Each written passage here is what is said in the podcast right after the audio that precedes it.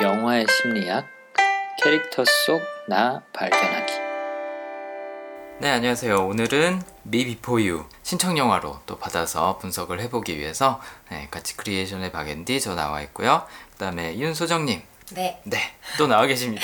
네. 네. 어느새 자주 뵙게 되는. 그러니까요.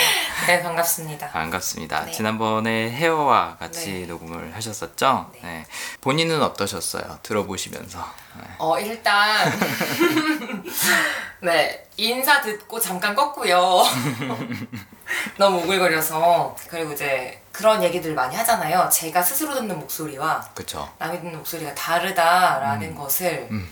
또 세상 깨달았어요. 그러니까 또 이게 영상으로 같이 봤으면 또 어땠을지 잘 모르겠지만 음. 귀로만 들으려니까 또 이어폰 듣고 100% 목소리에 들으려니까 막, 집중이니까. 네 소리가 쫙 소름이 쫙 돋으면서 잠깐 껐어요. 그래서 마음 다시 가다듬고 다시 들었는데 되게 좋았어요. 음. 일단 제가 저 되게 좋게 봤던 영화를 되새김질 할 수 있다는 것 자체가 음. 그쵸. 너무 좋더라고요. 그래서 맞아요. 그날 분명히 제가 와서 녹음을 했던 건데도 음. 다시 들었더니 약간 새로운 느낌도 들고 맞아요. 네, 웃음도 나고 그쵸. 그래서 혼자 미친 네. 여자처럼 이러면서. 네 들었습니다. 그러시구나. 저도 처음에 이거 이제 시작했을 때 녹음하고 나서 한 10번 들었던 것 같아요. 아, 어. 저도 처음엔 좀 어색했다가 나중에 들으면 들을수록 아, 내가 이때 이런 말을 했어야 되는데 음. 저런 말을 했어야 되는데 뭐 이런 것도 생각하기도 하고 아, 이거는 얘기할 때는 기억이 안 나는데 막상 들어보니까 아, 음. 이런 내용 재밌다. 막 혼자서 막 감탄하기도 하고 했었던 기억이 저도 나더라고요. 네. 새로운 재미들이 되게 많이.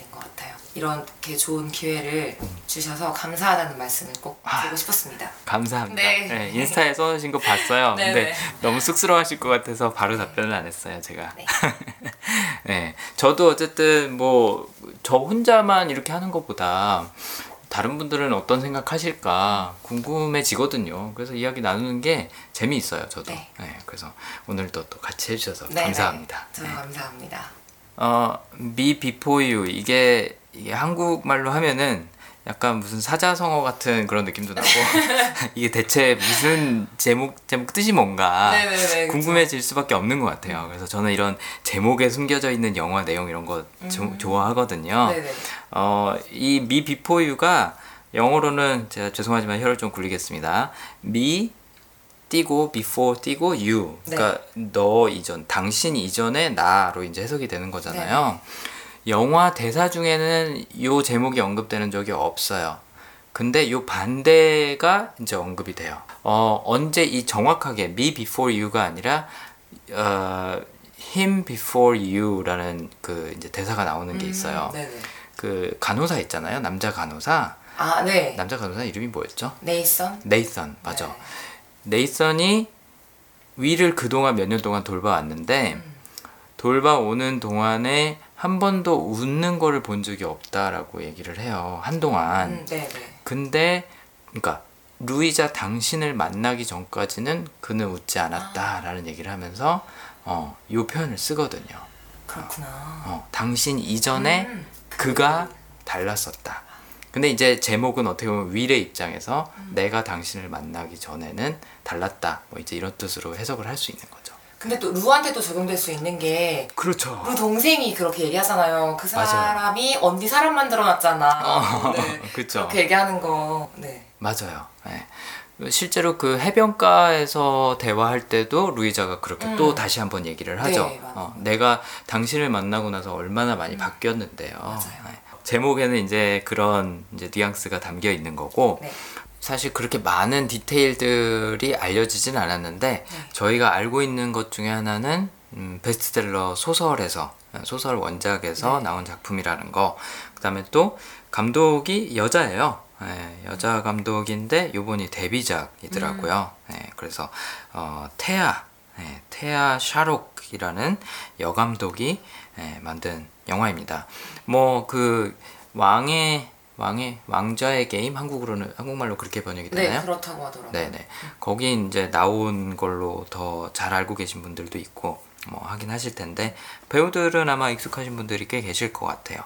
뭐 일단 왜 봤었는지를 여쭤보죠. 소정님은 이 영화 그냥 우연히 발견하신 그런 저번에 말씀하신 그런 종류의 영화인가요? 네. 아 그러셨구나. 운명적인 만남이라고 해야 되나? 그래요. 그러니까 어, 한동안 네. 그 한동안 좀 볼만한 영화가 별로 없다고 생각을 했던 것 맞아요. 같고요. 네.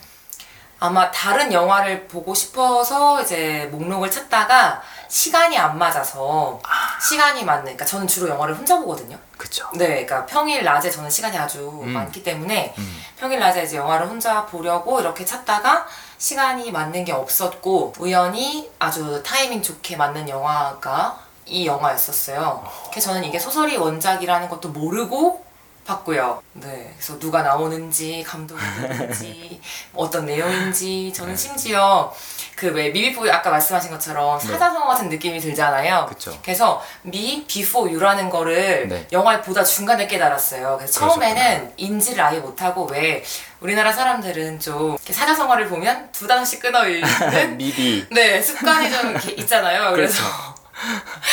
미비 for you 뭐 어. 그래서 미비라는 뭔가 내가 모르는 단어가 너를 위한 거다 뭐 이런 거 아닐까라는 아, 그러셨구나. 네 처음에는 그렇게 하다가 아, 영화를 보다가 아 아니구나 음. Me Before You구나라는 걸 깨닫고 유레카를 외칠 뻔 영화 보다가. 네. 어쨌든 뭐 농담을 섞어 하자면 네 음, 그랬죠 네. 그러셨구나.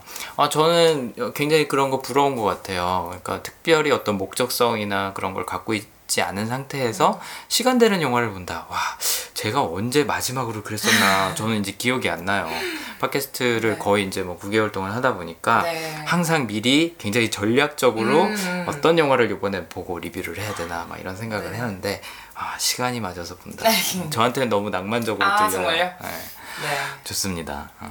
저는 지난번에 이제 말씀 한번 드렸었지만 이걸 봐야 되나 말아야 되나 고민을 하다가 음. 네. 소정님이 인스타에 올리신 걸 보고 네.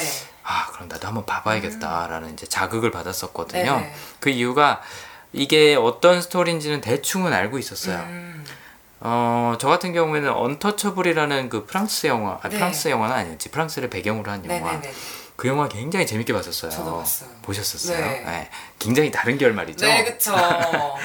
다른 결말인데 아, 이 영화는 왠지 스토리를 보니까 좀 우울할 것 같다. 음, 근데 안 그래도 최근에 우울한 영화들을 좀 많이 봐갖고 네. 아 괜찮을까라는 걱정을 했었었거든요. 근데 어 저도 어떻게 보면 소정님이라는 우연 때문에 네. 보게 된 거잖아요. 어, 보길 너무 잘한 것 같아요. 네. 다행입니다. 저도 너무 네. 재밌게 봤었고 또 많은 분들이 이 영화에 대해서 궁금해하시는 부분들이 있고 또뭐 동의하지 음. 못하겠다 뭐 아니면 납득이 안 된다라는 네. 부분이 있어서 아 이거는 한번 다뤄볼 만하겠다라는 생각이 네. 들어서 너무 잘 고른 것 같아요. 네. 네. 제가 요즘에 네. 약간 그런 것 같아요. 그러니까 전에 헤어를 보고도 그렇고 영화를 보고 나면 생각이 많아지는 그런 영화를 요즘 자꾸 보고 있거든요. 음, 근데 전 예전에 이제 그런 영화 되게 좋아했어요. 영화를 보는 동안 머리를 막 써야 하는 저번에 말씀하신 인셉션 같은 네, 네, 그런 것들을 굉장히 좋아하는데 음, 영화를 보고 나서 생각을 많이 하려니까 좀 힘들더라고요. 좀 버겁고. 그렇죠.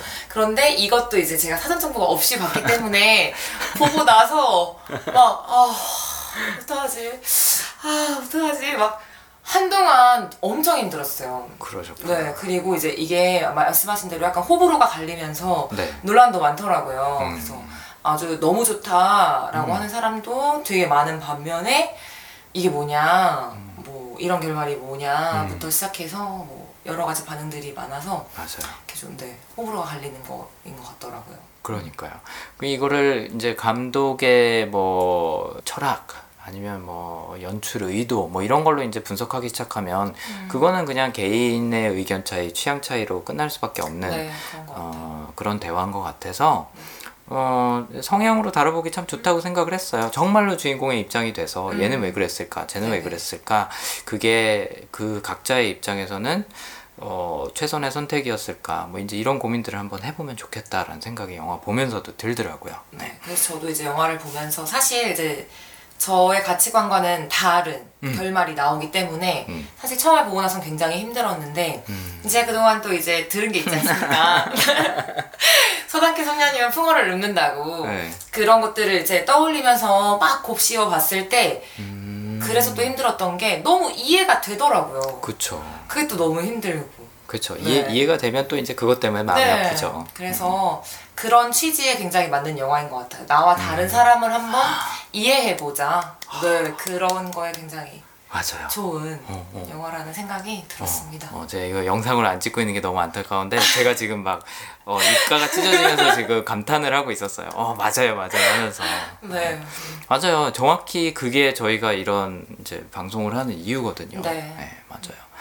뭐 이제 소정님하고 저는 방송 시작하기 전에 잠깐 이야기를 나눠봤는데 어, 저랑 예상하신 성향이 조금 달라요. 다른데 사실 어떤 성향인지 실제로는 그렇게 별로 중요하지 않아요. 음. 어, 중요한 건 내가 그 사람을 그 사람의 입장에서 이해해 음. 보려고 노력했다는 거 그리고 내 나름대로 이해했으면 네. 사실 그걸로 된 거거든요.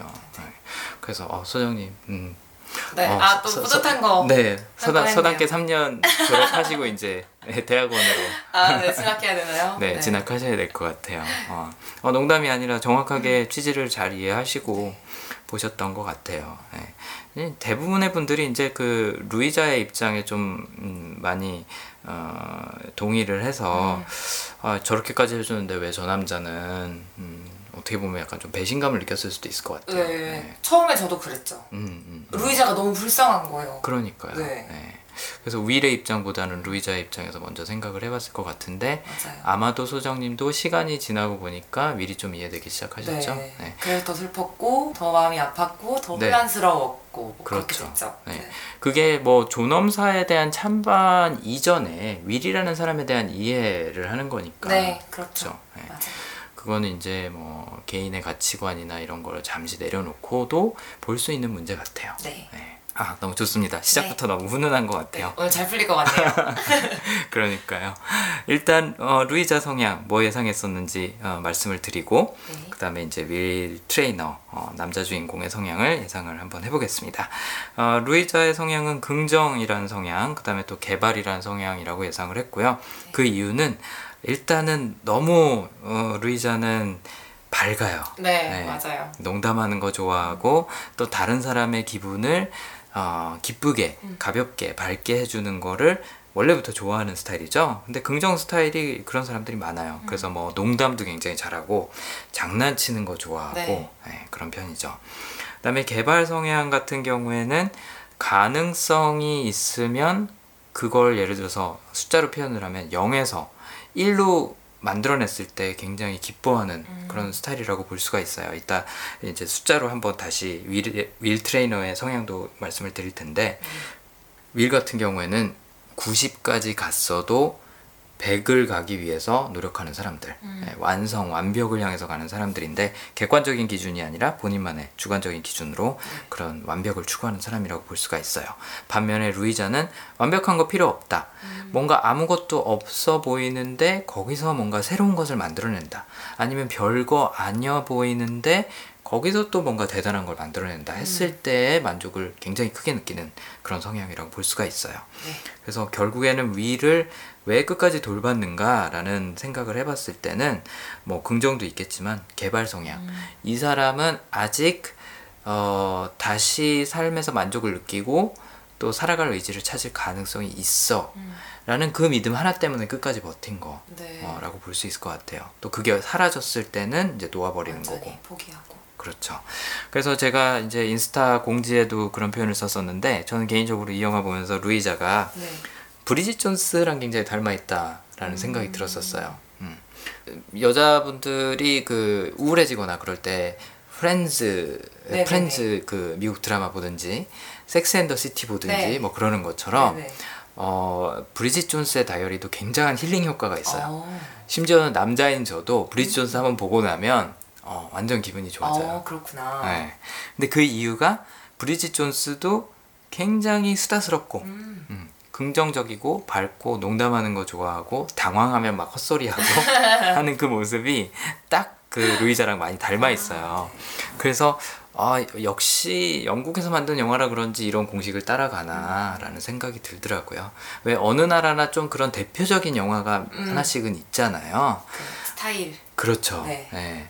근데 어, 이거는 거의 어, 공식처럼 브리짓 존스를 따라했다. 그래서 만약에 브리짓 존스가 간병인이 되었다면 이런 모습이었겠구나.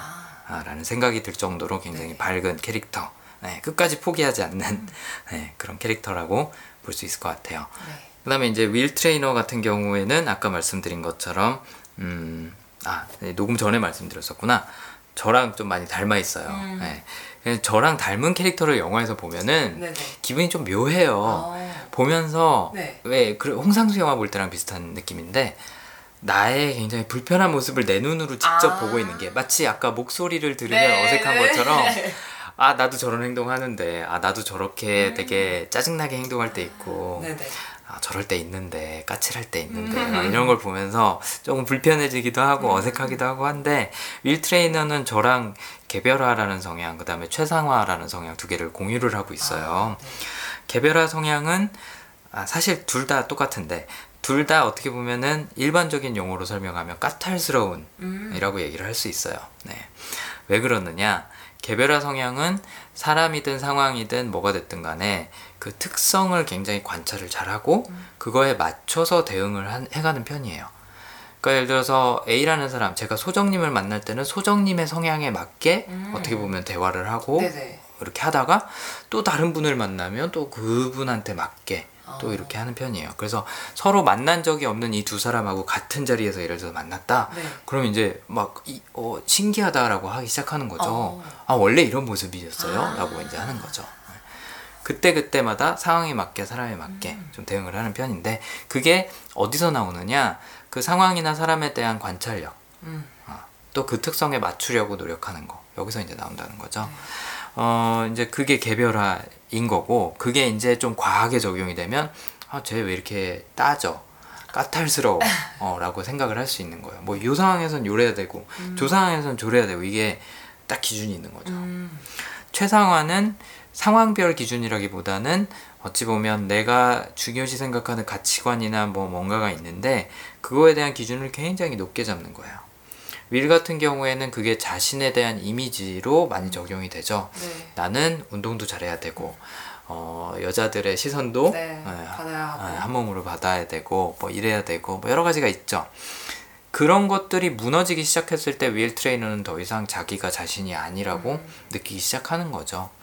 근데 저도 이제 개인적인 그런 사례를 말씀을 드리자면 저도 제가 생각하는 이상적인 모습이 있어요. 네. 어, 그게 이제 외모를 얘기를 하는 게 아니라 저의 태도라든지 무드라든지 뭐 이런 것들이 있는데 제가 평소보다 좀 힘들다 아니면 고민이 많다 아니면 뭔가 내 자신에 대해서 마음에 안 드는 부분들이 요즘 들어 있다라고 하면은 외부와의 접촉을 좀 끊는 편이에요. 어. 어, 동굴로 좀 들어간다 네네네. 그러죠. 나쁜 말로 얘기하면 잠수 탄다라고 음. 얘기하는데 저 가끔 잠수 타요. 어, 이제 영화의 심리학을 하고 있기 때문에 잠수를 탈 수가 없습니다. 네. 방송을 계속 해야 돼요. 네네. 아니, 근데 진짜 농담이 아니라 그 와중에도 어, 제가 힘든 시기에는 어, 일부러 좀 어, 그런 교류를 좀 자제하는 편이에요. 네. 왜냐하면 최상의 모습이 아닌 내가, 아. 그러니까 내가 생각하는 최상의 모습이 아닌 내가 남들한테 보여지는 게 굉장히 싫어요. 그러니까 윌 트레이너는 그게 이제 저에 비해서 몇만 배가 더 네, 심했겠죠. 네, 네. 내가 원래 이랬던 모습이 있는데 그 상태로 절대 돌아갈 수 없다는 것도 음. 안다고 하면 저처럼 잠수를 타는데 네. 이제 그냥 사람들한테서 잠수를 타는 게 아니라 인생에서 잠수를 타는 아. 그런 거라고 볼 수가 있는 거죠. 긍정 성향 갖고 있는 사람은 이거 절대로 이해 못 해요. 음. 그래서 이제 루이자랑 네. 윌도 서로 이해를 못 하죠. 왜냐하면 긍정이나 개발 갖고 있는 사람은 가능성이 있으면 네. 할수 있는 거지. 그리고 긍정 갖고 있으면은 괜찮아질 거야라고 믿는 거니까. 맞아요. 그래서 이제 그 갈등에 대해서는 이따 좀 더 다뤄보기로 하는데 네. 어, 제가 윌 트레이너의 성향을 공유하는 부분이 있기 때문에 뭐 공감 간 것도 많고 설명, 그러니까 그 입장에서 설명을 해드릴 수 있는 게 있을 음. 네, 것 같아요. 네. 절대로 뭐 이게 옳다, 음. 그르다, 좋다, 나쁘다의 개념으로 얘기를 하는 게 아니라 그 정말로 인물의 입장이 되어서 음. 이 사람의 경우에는 이랬다라고 얘기를 이제 해드리는 게 네. 오늘 목적입니다. 네. 루이자부터 한번 가죠. 네. 어, 루이자는 이름이 굉장히 좀 이름이라기보다는 애칭이 좀 특이한데 어, 가족들도 그렇고 친구도 그렇고 다 루라고 부르죠. 네. 그리고 본인 소개할 때도 루라고 네, 소개를 네. 하고 루라는 애칭이 좀 재밌는 이유가 네. 어, 영국식 영어에서 화장실을 얘기를 할때 네. 루라고 줄여서 불러요. 아 그래요? 네. 그래서 이게 뭐 의도된 건지 어쩐 건지는 음. 모르겠는데 예를 들어서 영국에 가서 화장실이 어딨냐라고 물어볼 때는 뭐 where is the bathroom 아니면 where is the restroom이라고 묻지 않고 where is the loo 그러면은 알아들어요. 어. 어. 그래서 이름 자체가 화장실이라는 게 저는 좀 재밌더라고요. 그래서 이게 의도된 건가 아니면 나만 괜히 이런 걸 아재 개그로 받아들여서 웃기다고 생각을 하는 건가 뭐 그런 생각이 들었는데 뭐 그런 농담은 일단 제쳐두고 재밌는 게 어, 루라고 자기 이름을 줄인 애칭을 윌한테 말, 말을 해줬음에도 불구하고 윌은 루라든지 루이자라든지 그 이름을 절대로 안 불러요. 딱 한 번 불러요. 딱 한 번 불러고 나머지는 클락이라고 불러요. 아 그래요? 네, 루이자 클락 해갖고 클락이 이제 성이잖아요. 네. 그러니까 영어에서 성을 부른다라는 거는 어 약간 좀 거리를 두는 거라고 네. 볼 수가 있어요. 우리도 예를 들어서 윤소정 씨라고 네. 하면은 거리가 있는 거고 뭐 소정아, 네. 뭐 소정이라고 얘기를 하면 이제 굉장히 캐주얼한 그렇죠. 사이인 네네. 거잖아요. 그 기준을 절대 안 낮춰요. 음. 윌 트레이너 같은 경우에는 음. 항상 또 제가. 인지하지 못한 네. 새로운 사실을. 그렇죠. 그러니까 항상 거리를 두고 있다는 게 너무나도 명확하게 영화 내에서 계속 반복적으로 상기를 시켜줘요. 그렇구나. 그러다가 루이자라고 딱 한 번 부르는 순간이 알아요. 음 아까 말씀하셨던 네. 맞습니다. 둘이 이제 아니 셋이죠. 네, 음. 셋이 여행을 갔지만 둘이 보내는 시간 중에 루이자가 윌이 자신의 결정을 돌이키지 않을 거라는 사실을 알고 그렇죠. 달려 뛰쳐나갈 때 루이자라고 부르죠. 그때 딱 한 번 음. 벽을 허물고 루이자를 불러요. 그렇구나. 어. 어, 그 얘기 듣고 나니까 마음이 더 아파요. 그쵸. 네. 그러니까 어떻게 보면은 윌도 나름 자제를 한 거죠. 음. 어. 이 사람한테 내가 더 큰 상처를 줄 수는 없다라고 생각을 하고 그렇구나. 그 선까지는 넘지 않아야겠다고 스스로 다짐을 한 거예요. 네. 뭐 이제 이런 건 이따 나중에 한 번더 네. 얘기를 하죠. 어쨌든 본명은 루이자인데 어, 애칭은 루라고 부르죠. 어, 표정 연기가 엄청 어, 재밌죠. 네. 많은 언급이 있었던 것 같아요. 맞아요. 어, 어떻게 느끼셨나요, 소정님은? 저는 그러니까 좀 뭐 연기를 음. 과장되게 했을 수도 있다고 생각은 했는데 원래 저 배우가 네. 저런 성향이지 않을까 그 밝고 음. 해맑다 밝다는 표현도 좋은데 저는 되게 한없이 너무 해맑다 이런 느낌을 많이 들었고 음. 얼굴에 온갖 근육이 다 움직이는 것 같은 느낌이 들잖아요. 그거는 연기를 위해서 그렇게 할 수는 없을 것 같다고 저는 생각을 했거든요 맞아요. 그래서 분명히 그 배우는 평소에도 어. 저렇게 네. 예, 감정 표현을 얼굴로 하는 사람이 아닐까라는 생각을 했고 음. 제가 이제 루이자의 성향을 저는 이제 그 강점 성향을 다 알고 있지는 않으니까 네. 그냥 느끼기에 루이자는 절대로 자신의 감정을 숨길 수가 없는 사람이라고 생각이 음. 들었어요. 그래서 뭐 마지막에 윌도 얘기하긴 하지만 모든 감정이 드러나는 그 표정 그래서 음. 그렇죠.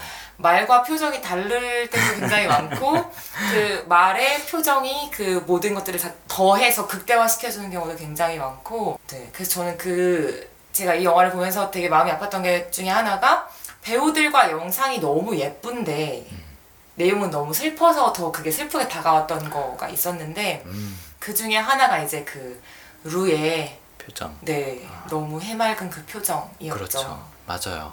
말씀하신 대로 공감 성향도 분명히 꽤 강한 편일 것 같아요. 어, 그 이유가 어, 실제로 윌이 언급한 것처럼 저 사람은 표정을 숨기질 못해, 네. 감정을 숨기질 못해.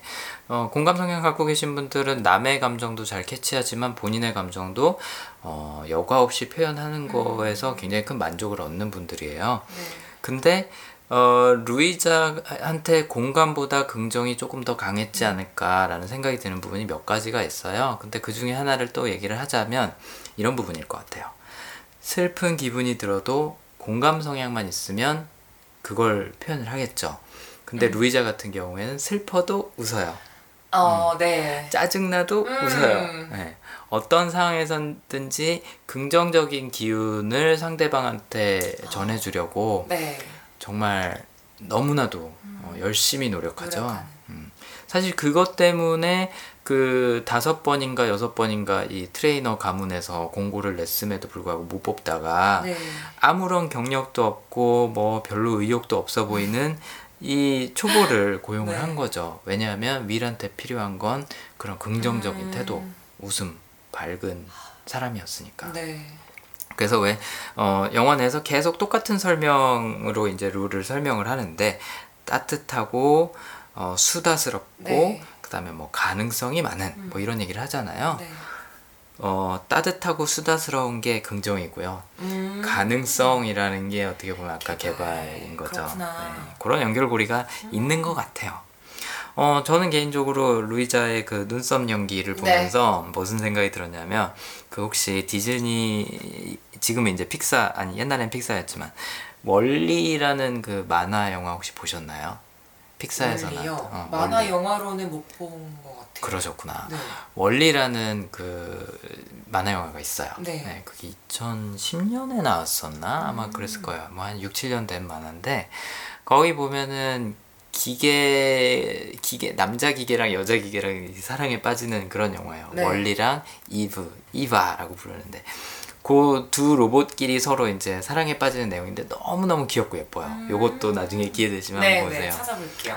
거기서 이제 그 원리라는 남자 로봇의 눈썹이 아주 다양한 각도로 어. 움직여요. 근데 거의 그 수준으로 움직이더라고요. 그래서 아 어떻게 저렇게 자유자재로 눈썹을 움직일까 되게 음. 그러니까요. 신기했던 네, 부분인데 어, 이 부분이 성향하고 관련이 있어요. 제가 보기에도 아. 소정님이 어, 추측하신 것처럼 제가 봤을 때 이 캐릭터를 처음에 그려놓고 네. 어, 배우를 뽑을 때 이거를 정말 자연스럽게 할 수 있는 배우를 뽑았을 것 같아요. 그래서 뭐 일단은 그런 가정을 해놓고 네. 보면 루이자는 평소에 어 이렇게 웃고 이렇게 표현하고 어 자기가 억지 웃음을 져야 되는 상황이면 그렇게 해서라도 남들한테 좋은 기운 그 다음에 기쁨을 전해주려고 노력하는 사람이기 때문에 이렇게 과하게 얼굴 표정을 짓고 눈썹도 음. 움직이고 한다 라는 생각이 들더라고요. 근데 요거 너무 과하지 않냐 몰입에 네. 방해되더라 맞아요. 하는 분들이 봤어요. 있었거든요. 네. 음. 근데 사실 루이자의 성격 때문에 이거는 충분히 그럴 수 음. 있다고 봐요. 네, 사실 저는 전혀 네. 거슬리거나 그러지 네. 않았고. 저는 너무 사랑스러웠어요. 네, 저도요. 네. 그래서 루이자 나올 때마다 약간 엄마 미소, 어, 어, 어. 그죠? 아이들 보는 맞아. 것처럼 네 그랬기 때문에 음.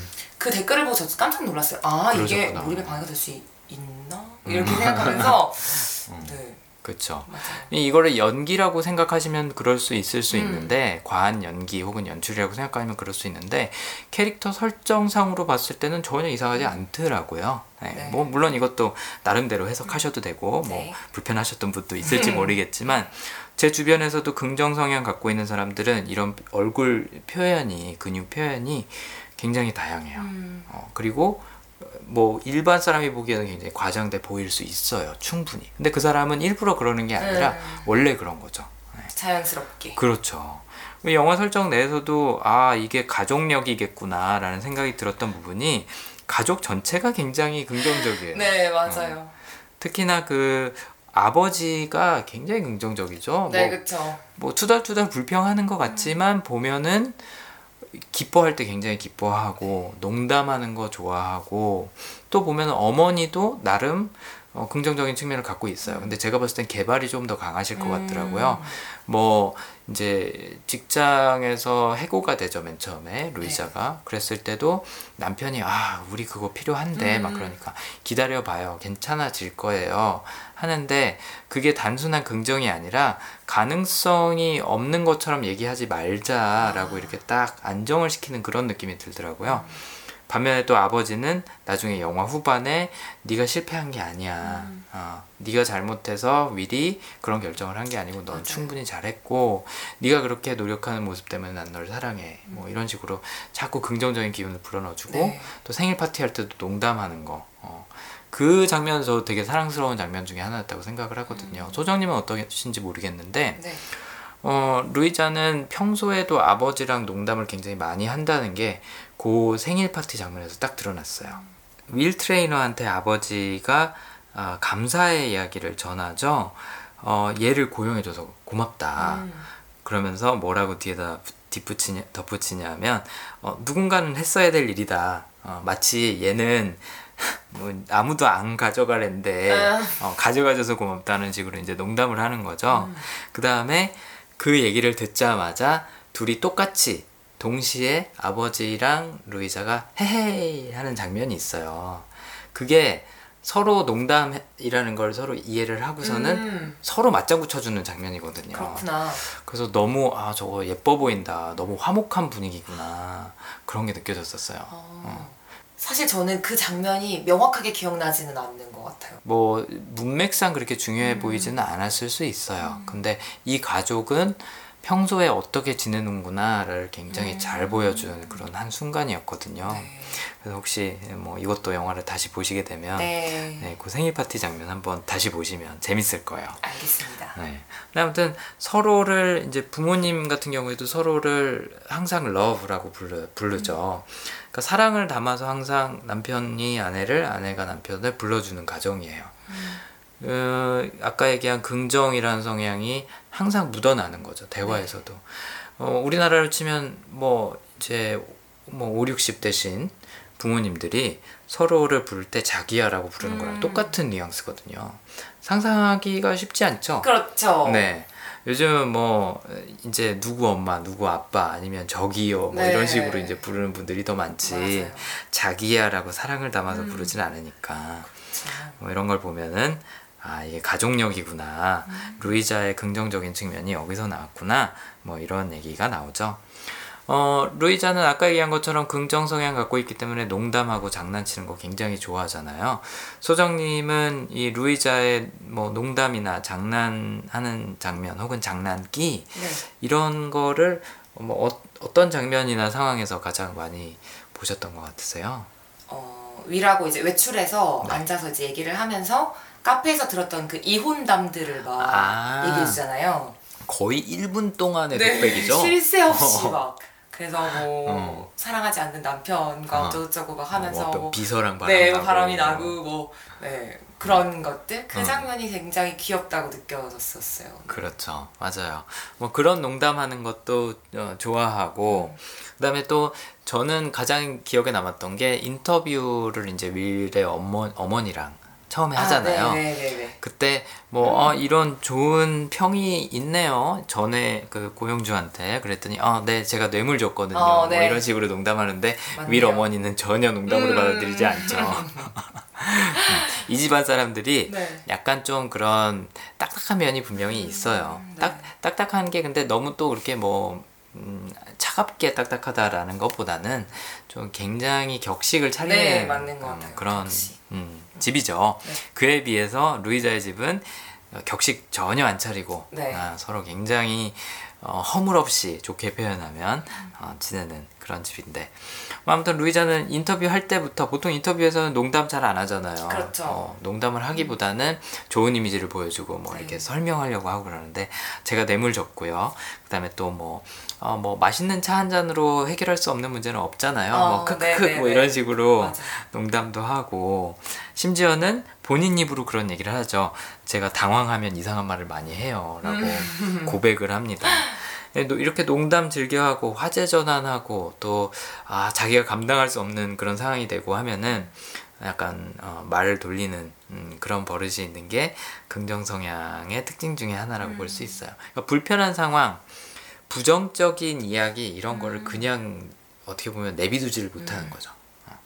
그런 상황에서는 자기가 망가지는 한이 있더라도 뭔가 농담을 해서 아니면 웃긴 행동을 해서 밝게 다시 만들어야 되는 거예요. 그 어색한 정적을 굉장히 싫어하고 불편해해요. 어, 네. 음, 루이- 저도 좀 그런 면이 있긴 있어요. 그래서 아, 소정님도 네, 음. 제가 굉장히 말이 많거든요. 근데 그 이유 중에 하나가 아무도 말이 없는 그 조용한 한 1, 2초의 순간이 어, 너무 못 견디게 어, 왜 이러지? 뭐, 지막 이런 생각이 들어서 또 바로 다른 이야기들을 생각해 내서 이야기하고 이야기하고 그런 면이 있어서 네 공감이 좀 되는 것 같아요. 음. 어, 소정님은 실제로 긍정 성향이 강하신 편이라서 그렇죠? 어 상위 다섯 개는 없는데 없지만. 높을 것 같다는 생각을 하기는 해요. 네. 저는 예, 높을 거라고 생각하는 이유 중에 하나가 뭐 이거 여기서 공개해도 되는지 모르겠지만 네네네. 소, 갑자기 표정이 굳어지셨어요. 소정님의 뭐 먼 꿈 중에 하나가 음. 음, 개그맨 아. 하고 싶다는 생각. 아, 네. 네. 그거는 약간 꿈이라기보다 음, 저의 가능성을 제가 알아보는 거라고 할까요? 네. 그러니까, 네. 그러니까 버킷리스트 중에 하나인데 음, 개그맨 시험을 한번 봐보고 싶다. 그러니까 궁금해요. 제가 붙을지 안 붙을지가. 안 붙을지. 네. 그러시구나. 개그맨을 하고 싶다는 마음보다 개그맨에 붙을까 안 붙을까? 그러니까 내 개그가 통할까 안 통할까? 그렇죠. 뭐 그런 궁금증. 음. 네. 그러니까 저희가 이제 성향에 대해서 얘기를 할 때 흔히 주의해달라고 말씀을 드리는 부분 중에 하나가 이걸 성적표로 여기지 말아라. 음. 어떤 성향을 갖고 있다 그래서 이걸 무조건 잘하는 거고 여기에 관련된 뭔가를 해야 되고 이건 아니다. 네네. 그것보다는 내가 평소에 어떤 식으로 행동을 하고 음. 어떤 뭐 욕구들을 갖고 있는지 정도로 볼 수 있거든요. 어, 그런 면에서 소정님은 다른 사람을 즐겁게 해주고 또 나로 인해서 사람들이 웃을 때 밝아질 때 느끼는 기쁨이 있지 않을까. 네, 맞아요. 그래서 이제 개그맨도 이제 뭐 꿈이라고는 안 하셨지만 어쨌든 네. 그런 것도 한번 도전 음, 관심이 있는. 관심 있는 네. 그런 거라고 이제 볼 수 있는 거죠. 루이자도 영화 내에서 남 웃기는 거 되게 좋아해요. 그리고 자기 때문에 뭔가 심각해졌다. 아 이거는 큰일 난 상황이죠. 어. 뭔가 해야 되는 거예요. 네. 어, 그런 이제 어, 것들이 있고 그 경마장에 놀러 갔을 때 그 위에 레스토랑에 가니까 아 여기는 뭐 프리미어 배지 있는 네. 분들만 들어오실 수 있어요. 막 계속 그러니까 당황해 하잖아요, 네, 루이자가. 네, 네. 그러다가 마지막에 농담 한번 날리고 가죠. 그런 것들조차도 어떻게 보면은 긍정 성향이라고 볼 수가 있어요. 어떤 사람은 거기서 화를 낼 수 있어요. 그렇죠. 근데 루이자는 그 상황에서도 비꼬아서 농담을 음. 하고 가요. 그러니까 약간 뭔가 뼈 있는 말도 음. 뭔가 이렇게 좀 돌려서 말할 줄 아는. 어, 재밌게. 음. 그렇죠. 그러니까 본인한테 음, 어떻게 보면은 어두움이나 때가 묻는 걸 별로 안 좋아하는 거예요. 자기가 있는 환경도 마찬가지고 자기 자신, 그다음에 자기가 있는 환경, 자기가 대하는 사람들은 행복했으면 좋겠고 밝았으면 좋겠고 긍정적이었으면 좋겠고 하는 게 모든 게 다 적용이 되는 거죠. 네. 그래서 말씀하신 것처럼 네. 그런 정적이 흐르는 순간, 음. 어색한 순간 이런 거를 못 견디고 뭔가 얘기를 하다 보니까 말 실수할 때가 네. 많아지는 거죠. 어, 아까 언급하신 것처럼 자기소개 이미 한 번 했는데도 불구하고 음. 또 똑같은 말로 I'm Lu 그러니까 어 나도 알아 라고 미리 굉장히 황당해하면서 대답을 하죠. 네, 그런 부분이 이제 저한테는 좀 인상 깊었던 것 같아요. 특히 그 첫 인터뷰. 근데 그것 때문에 윌의 엄마가 어, 루를 고용을 하는 거고 음. 또그 간호사 네이선이 어, 윌이 웃은 지 정말 오래됐는데 너 때문에 웃었어. 그, 네. 그 페스토 소스가 들어간 파스타를 처음 먹어봤다고 하면서 얘기를 하니까 윌이 그것 때문에 웃었다 그랬거든요. 그때 루이자의 표정을 잘 관찰을 해보시면 정말 입이 찢어질 것처럼 웃고 있어요. 아, 나 때문에 저 사람이 드디어 웃었구나. 이게 루이자한테는 최고의 칭찬이었던 거죠. 그러니까 누군가는 어, 내가 페스토를 모른다고 저 사람이 나를 깔보는 거야? 나를 우습게 보고 이렇게 생각을 할 수도 있어요. 아 그래 너 잘났다 뭐 이런 식으로 오히려 기분 나빠할 수도 있는 상황인데 루이자는 긍정 성향이 아마도 강하기 때문에 자신의 심지어는 부끄러운 모습이라 할지라도 누군가 그걸 보고 즐거워졌다 라고 하면 네. 기쁜 거예요. 음. 어. 그러니까 개그맨도 어떻게 보면 마찬가지죠. 네. 본인 때문에 사람들이 웃었다라는 게 나의 창피한 모습을 보여줬다보다 우선인 어. 거죠. 맞아요. 그러니까 긍정 성향이 없는 사람들은 사실은 개그 아마 하기 힘들 거예요. 음. 왜냐하면 어, 누가 나를 보고 웃어 네. 이거에 대해서 음. 오히려 더 알레르기 반응이 있을 사람들도 있거든요. 아 창피해, 부끄러워, 네. 어, 뭔가 벌거벗은 것 같아.라고 생각할 수 있는데 긍정 성향은 어나 때문에 웃었어. 들으면 들을수록 저한테 긍정 성향이 있구나라는 생각을 자꾸 하게 되네요. 그러시구나. 네. 사람들이 저한테 음. 얼굴 그렇게 막 쓰지 말라고 많이 말하거든요. 오. 네, 저도 이제 뭐 그 외모 몰아주기라든지 아. 뭐 이렇게 표정을 망가뜨려 사진 찍는 거 굉장히 좋아하는 편이라서 네. 네, 그러시구나. 네 듣고 보니 네 있겠네요. 저한테도 긍정 성향이 아주 강하게 있을 것 같습니다. 네, 들으시다가 공감을 하시는 부분이 있다고 하면 한번 의심해 보세요. 음. 내가 망가지는 것보다 남들을 웃겼을 때 어, 그게 나한테는 더 기분이 좋더라. 어, 망가져도 상관없다. 아니면은 뭐 그닥 신경 쓰이지 않는다 하면 이런 비슷한 성향이라고 할 수 있을 것 같아요.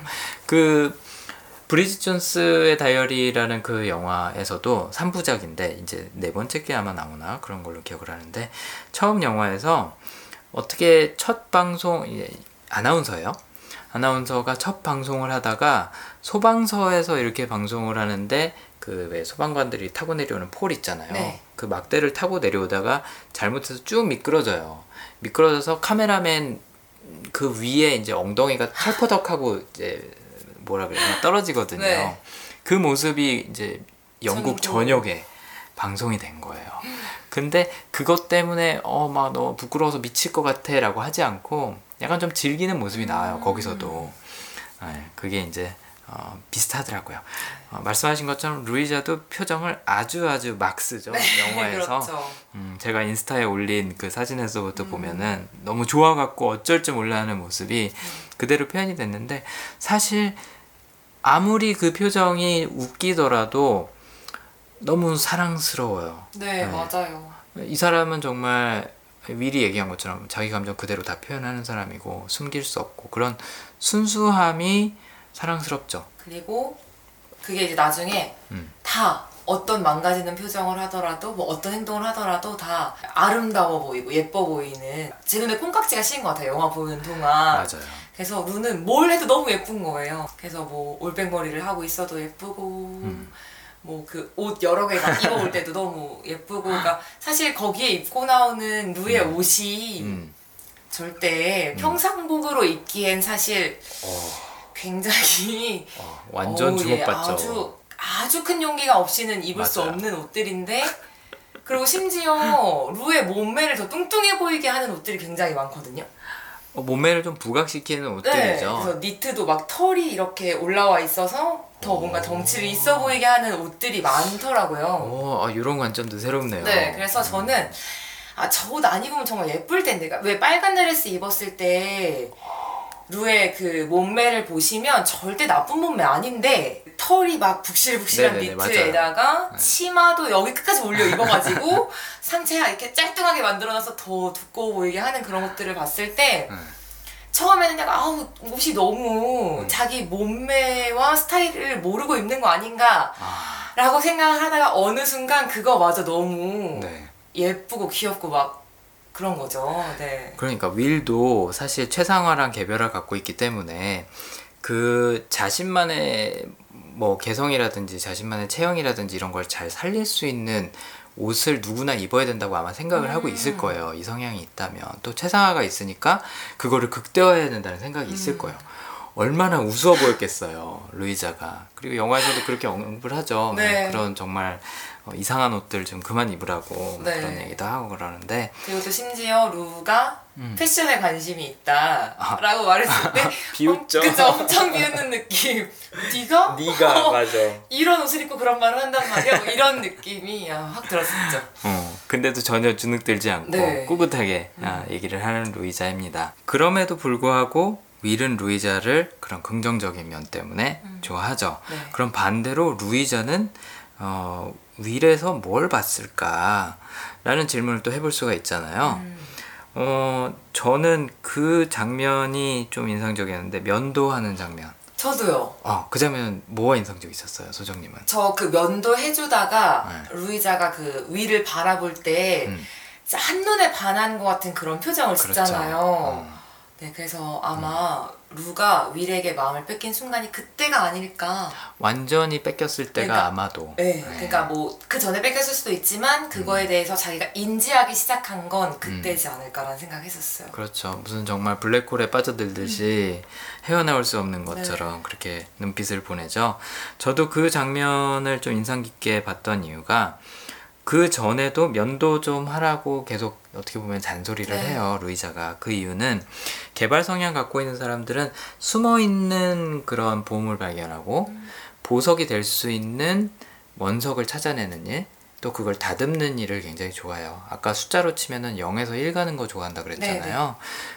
이제 어떻게 보면 윌 트레이너도 사지가 마비가 되긴 했지만 아직 너무나도 가능성이 많은 사람인 거예요. 근데 본인이 그거를 은둔 생활을 하면서 머리도 안 깎고 수염도 안 깎고 사람들도 안 만나고 뭐 아무것도 안 하고 산책도 안 하고 이 가능성 무한한 가능성들을 그냥 감춰두고 있는 게 너무 안타까운 음. 거죠 루이자 입장에서는 그 중에 하나가 이제 본인의 외모인 음. 거죠. 어, 그래서 단순히 면도를 하니까 이 사람이 너무 멋있다라 그래서 반한 게 아니라 이 사람 안에는 너무나도 많은 가능성이 있구나. 이 사람이 면도를 하겠다고 스스로 먼저 얘기를 하잖아요. 네. 희망이 있다. 음. 저는 그걸 봤다고 생각해요. 아, 이 사람이 드디어 스스로 일어서려고 하는구나. 내가 이 사람의 마음을 조금 바꿔가기 시작할 수도 있겠다. 음. 그것 때문에 제가 봤을 때는 이런 환희의 찬 표정을 짓지 않았나. 그리고 그렇게 하는 모습이 굉장히 어, 어떻게 보면 예뻐 보였겠죠. 대견해 보이고. 네. 약간 엄마 미소랑도 음. 겹치잖아요. 음. 그럼 연도하는 장면에서 어, 그런 것들이 있지 않을까. 또 그것 때문에 어, 위를 어, 어떻게 보면 떠나고 포기해야겠다라는 생각도 하는 거죠. 그 가능성이 없어졌을 때. 음. 나는 네가 뭘 해도 생각 바꾸지 않을 네. 거야. 아, 라고 얘기했을 때 루이자도 희망을 다 잃었던 것 같아요. 네. 음, 아까 엄마의 성향도 뭐 아, 완전히 예측을 할 수는 없지만 아마도 개발을 갖고 있을 것 같다라는 얘기를 제가 잠깐 해드렸었잖아요. 그래서 엄마도 윌의 죽음을 좀 반대하지 않았나, 네. 존엄사를 반대하지 않았나. 그 이유가 가능성이 있는데도 불구하고 그 불씨를 꺼버리는 거니까. 음, 그렇죠. 음, 그것도 그래서- 스스로 끄는 거니까. 어, 이제 제가 방금 말씀드린 개발 성향의 엄마는 이제 루이자의 엄마를 말씀을 드린 건데 굉장히 화를 내죠. 아, 너 네, 거기에 네, 네, 네. 어, 거기에 뭐 하나라도 뭐 같이 할 간- 생각하지 마, 네, 관여하지 관여하지 마. 마. 그건 살인행위나 음, 마찬가지야. 맞아요, 맞아요. 방조하는 거는 그런 얘기를 하는 게 아까 이제 가족력이라고 말씀을 음. 드렸잖아요. 긍정이란 네네네. 개발이 어 그 루이자의 엄마는 그 가능성의 불씨를 끄는 게 음. 싫었던 것 같아요. 루이자도 마찬가지로 처음에는 굉장히 당황해하고 어, 나이 일 더 이상 못하겠어 라고 얘기를 하는 것도 윌 스스로 그 가능성을 없애는 거에 대해서 음. 굉장한 거부감을 느끼는 거죠 안타까움과 음, 그런 생각이 들었습니다. 어, 이, 요 시점에서 이제 윌하고 루이자의 얘기를 했으니까 루이자와 원래 남친의 얘기도 잠깐 어. 짚고 넘어가죠. 네. 어, 그 남친 제가 봤을 때는 조연의 역할을 아주 어, 잘 해낸 것 같다는 네. 생각이 들었어요. 네. 웃음도 많이 주고 맞아요. 어, 캐릭터가 확실하죠. 소정님은 이 남친 보시면서 혹은 루이자와 남친의 관계 보시면서 뭐 어떤 느낌이나 생각이 드셨었나요? 어, 일단 어, 루이자가 그 7년을 만났다고 했잖아요. 음. 맞아요. 7년 동안 거의 모든 걸 다 맞춰줬을 거라고 음. 생각이 들어요. 음, 그래서 그 패트릭, 그 패트릭은 아마 그 7년 동안 루이자의 소중함을 잘 몰랐겠죠.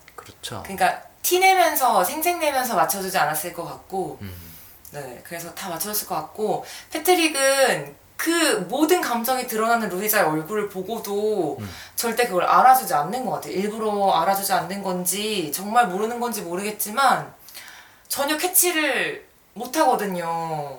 정확히 보셨어요. 네, 그래서 그 달리기를 할 때도 그렇고 그 휴가 얘기할 때도 그렇고 음, 누가 봐도 루이자의 표정은 전혀 기쁘지 않고 가고 싶지 않고 그런데 혼자 엄청 좋아하잖아요. 그렇죠. 네, 그래서 전 진짜 어, 그 연기를 진짜 잘했다고 생각하는 게 진짜 네. 패트릭 나올 때마다 짜증났거든요. 그래서 속에 우라통이 터지는 거예요. 그 특히 막 그 생일날 음, 늦게 와가지고 문 열자마자 자기 기록겠다고 음. 하는 순간 저거 진짜 내 남친이었으면 죽었다. 그치. 이런 늦어서. 생각 네, 드는 거예요. 근데 루이자가 화를 내는 게 아니라 생일 축하한다는 말도 해줘야지 이렇게 음. 말하잖아요. 음. 전 진짜 루이자가 천사라고 생각합니다. 음, 네 그런 것도 그렇고 뭐 7년을 만났는데 전혀 뭐 마음에 드는 선물 어. 뭔지 취향 전혀 캐치를. 못하죠. 저는 개인적으로 루는 악세사리 하는 걸 거의 본 적이 없는 것 같은데 영화 내에서 목걸이를 선물하잖아요. 루는 스타일이 확실하죠. 네. 본인 스타일이. 그래서 그런 것들 봤을 때도 그렇고 사실 전 그런 생각도 했어요. 왜 그 윌의 집에서 루이자가 자막 있는 외국 영화를 처음 보, 그러니까 본 적이 없다고 했잖아요. 전 그것도 남자친구 때문일 거라고 생각이 들거든요. 실제로 영화 내에서 남자친구 취향에 맞춰서 영화를 그냥 네. 보는 장면이 나오죠. 그래서 아마 남자친구가 그런 자막 있는 외국 영화를 보기 어려워했기 때문에 그동안 한 번도 본 적이 없지 않았을까. 루이자가 극 중에서 25인가 6살로 나오죠. 네. 7년을 만났으면 10대 후반에 이제 만난 거죠. 그쵸, 네. 네. 자신한테 안 맞는 연인을 음. 너무 이른 나이에 만나면 이제 이런 일들이 생기는 거죠. 네, 그렇죠. 내가 어떤 사람이고 내가 무엇을 좋아하는지 음, 스스로도 자각하지 못하는 상태에서 나한테 맞지 않는 상태, 상대를 만나게 되는 것 같아요. 네. 근데 정말 잘 짚으셨어요. 어, 그 이유가 패트릭하고 윌은 그 말씀하신 부분에서 완전 반대죠. 네, 맞아요. 윌은 정말 잘 알아요. 루이자의 취향, 네. 루이자가 뭘 좋아하고 뭘 싫어하는지 이런 것들을 계속 관찰을 하고 있어요. 영화 내에서도 보면은 어, 윌의 눈은 항상 루이자의 얼굴과 표정과 네. 맞아요. 몸짓과 말 이거 하나하나 맞아요, 다 맞아요. 관찰하고 있거든요. 맞아요. 정말 애정이 담긴 그런 눈빛을 계속 보내고 있죠. 네. 근데 그게 이 루이자가 막 빠져드는 그런 표정하고는 좀 달라요. 음. 음, 윌은 옆에서 이렇게 아빠 미소 지으면서 관찰하고 네. 있죠. 얘가 이걸 좋아하나 안 하나. 특히 그 클래식 콘서트 갔을 때 옆에 계속. 있잖아요. 네. 음. 근데 그런 부분이 어떻게 보면 아까 말씀드린 개별화라는 음. 게 정확히 드러나는 거죠. 개별화 성향을 갖고 있는 사람들이 선물하는 거 참 잘하고 좋아해요. 음. 그 이유가 상대방을 관찰을 해서 그걸 바탕으로 저 사람이 딱 좋아할 만한 거, 저 사람한테 딱 필요한 거, 평소에 생각해 뒀다가 짠 하고 주는 거 잘하거든요. 그게 그 범블비, 네. 네, 꿀벌 무늬의 스타킹 그걸로 나온 거죠. 그쵸. 어. 생일 파티에서 패트릭은 자기 이름 새겨진 그 목걸이 이상한 거 이상해요. 취향도 모르고 주는데 루이자 이름도 아니야. 패트릭 이름. 네, 그니까. 자기 이름을. 그러니까. 끔찍합니다. 그러니까요. 어, 자 이제 패트릭도 뭐 좀 변호를 해주자면 패트릭은 또 패트릭 나름대로 성향이 있기 때문에 전혀 몰랐던 그렇겠죠. 거죠. 네. 음. 근데 뭐 이해를 한다 그래서 그걸 용서해줘야 된다는 건. 아니에요. 네. 아, 그래서 저는 그래서 뭐 그런 저 이제 나중에 영화 평을 봤는데 음. 뭐 그런 말이 있는 거예요. 뭐 내가 하면 로맨스, 뭐 남이 하면 아. 불륜, 뭐 이런 식으로 해서 루이자의 마음이 변한 걸 굉장히 비난하는 사람들도 있더라고요. 어, 그렇게 볼 수도 있군요. 네, 근데 이제 음. 저는 그걸 보면서 어떻게 느꼈냐면 사실 루이자는 패트릭을 그렇게 많이 사랑하지 않았을 거라고 저는 생각해요. 어, 저도 동감이에요. 네, 그래서 사실 뭐 7년이나 만난 거, 그러니까 헤어지자고 말하고 싶은 적이 굉장히 많았겠지만 음. 뭔가 뭐 어떤 이유에서든지 그런 말을 못해서 일단 음. 관계를 이어왔던 것도 없지 않아 있었을 것 같고 음. 늘 자기가 맞춰줘야만 했던 패트릭이랑 만나다가 음. 자기의 마음을 너무 잘 읽어주는 위를 만났을 때 그렇죠. 진정한 사랑을 깨달았을 수 있겠다. 음. 라는 생각이 들었고 자기가 사랑받고 있다는 느낌을 아마 엄청 받지 않았을까 그럼요. 그런 생각이 들어요. 자 이제 그거를 성향으로 설명을 아, 한번 해보죠. 네네네. 네. 일단 패트릭이랑 왜 계속 만났냐 그 질문에 대해서 답변을 하자면 네. 긍정 성향 아까 있다 그랬죠. 긍정 성향은 다 잘 될 거야, 괜찮아질 음. 거야 라고 약간 좀 방치하는 경향이 있어요. 좋게 얘기하면은 희망을 갖는 거고 네. 나쁘게 얘기하면 방치. 방치. 또 개발 성향이 있기 때문에 1%의 가능성이라도 남아 있으면 붙잡고 있는 거예요. 그러니까 사실 그 전까지는 다른 대안이 있었던 것도 아니고 뭐 긍정 갖고 있기 때문에 아니 괜찮아지겠지 잘 살겠지 이 정도면 좋은 거야라고 좋게 좋게 생각을 했지 그렇구나. 패트릭의 나쁜 면을 본 게 아니죠. 음, 심지어는 이런 면들이 나는 마음에 안 들어라는 걸 스스로 알고 있음에도 불구하고 좋은 면을 먼저 봐주는 사람들이에요. 음. 긍정 성향 갖고 있는 사람들은 항상 좋은 면을 먼저 보거든요. 최상화 갖고 있는 사람들은 항상 부족한 점을 먼저 봐요. 음, 하지만 채워줘야겠다 뭐 이런 아예 채워지지도 않아요 보통. 아, 그냥? 어, 그냥 그냥 느끼기만? 내버 내버려 둬요. 뭐 그거에 대해서 별로 그렇게 투자하는 거안 아, 좋아해요. 그렇구나. 네, 최상화는 잘하는 거를 개발을 해주는 걸 더 좋아해요. 그러니까 여기 똑같이 개발이라는 단어를 쓰지만 최상화의 개발과 개발의 개발은 달라요. 개발은 0에서 1, 가능성을 네. 보고 잠재력을 끌어내는 걸 좋아하고요. 최상화 성향은 잠재력 끌어내는 거에 별로 관심이 없어요. 이미 우수한 건데 내가 완성시켜줄게, 아. 완벽하게 만들어줄게. 그렇구나. 이제 좀 감이 네. 잡히시죠? 왜 루이자한테 그게 적용이 됐는지. 그래서 패트릭도 루이자는 아니 뭐 이 정도면 괜찮은 사람이지. 그다음에 아 이 사람하고 그래도 뭐 이런 이런 건 잘 맞잖아. 괜찮아질 거야. 좋아질 수 있어. 가능성이 있어. 라는 부분에서 이제 7년 동안 붙잡고 있었던 거죠. 놓지 못하고. 그렇구나. 근데 윌이 나타났고 윌은 처음에는 굉장히 까칠하고 부정적인 것처럼 보였지만 네. 누구보다도 나의 잠재력을 이해해 준 거예요. 음. 영화 내에서도 어 나한테 제발 그 말은 하지 마 어. 하는데 윌이 너한테는 가능성. 가능성이 보여 라고 얘기를 하잖아요. 윌이 본 가능성은 루이자가 다른 사람한테서 보는 가능성하고 좀 달라요. 음. 최상화가 보는 가능성은 무슨 가능성이냐 짐작하실 수 있으시겠죠? 어. 90에서 네. 100이 되는 가능성을 이 사람은 보는 거예요. 그러니까 이미 우수한 게 음. 뭔지를 보는데 탁월한 사람들이기 때문에 루이자한테는 지금 너무나도 그 밝은 모습, 긍정적인 그런 태도가 이게 엄청난 자산이 되겠구나라는 걸 윌은 단번에 알아본 거죠. 그 가치를 알아본 네. 거예요. 이 사람은 어떤 상황에서도 긍정적일 수 있구나. 심지어는 나 같은 어떻게 보면 지금 망나니처럼 네. 대하는 그런 사람한테도 음, 긍정적일 수 있구나라는 거를 굉장히 높이 산 거라고 생각을 하시면 돼요. 윌이 가능성이 있다라고 얘기를 네. 했던 것. 그리고 또 열정을 보이는 거, 음. 패션에 대한 열정, 네. 이런 것들을 굉장히 높이 사고 칭찬해주고 또 그거에 대한 가능성을 봐줬다는 게 개발 성향을 갖고 있는 사람한테는 엄청난 칭찬인 거죠. 내가 타인의 가능성을 잠재력을 발굴해주는 것을 좋아하는 만큼 남도 나의 잠재력을 알아줬으면 하는 욕구가 있는 거예요. 성향은 항상 욕구가 쌍방향이거든요. 음. 내가 다른 사람한테 해주는 네, 거를 네, 네. 사람, 사람들이 나한테도 해줬으면 좋겠어 라고 느끼는 거예요.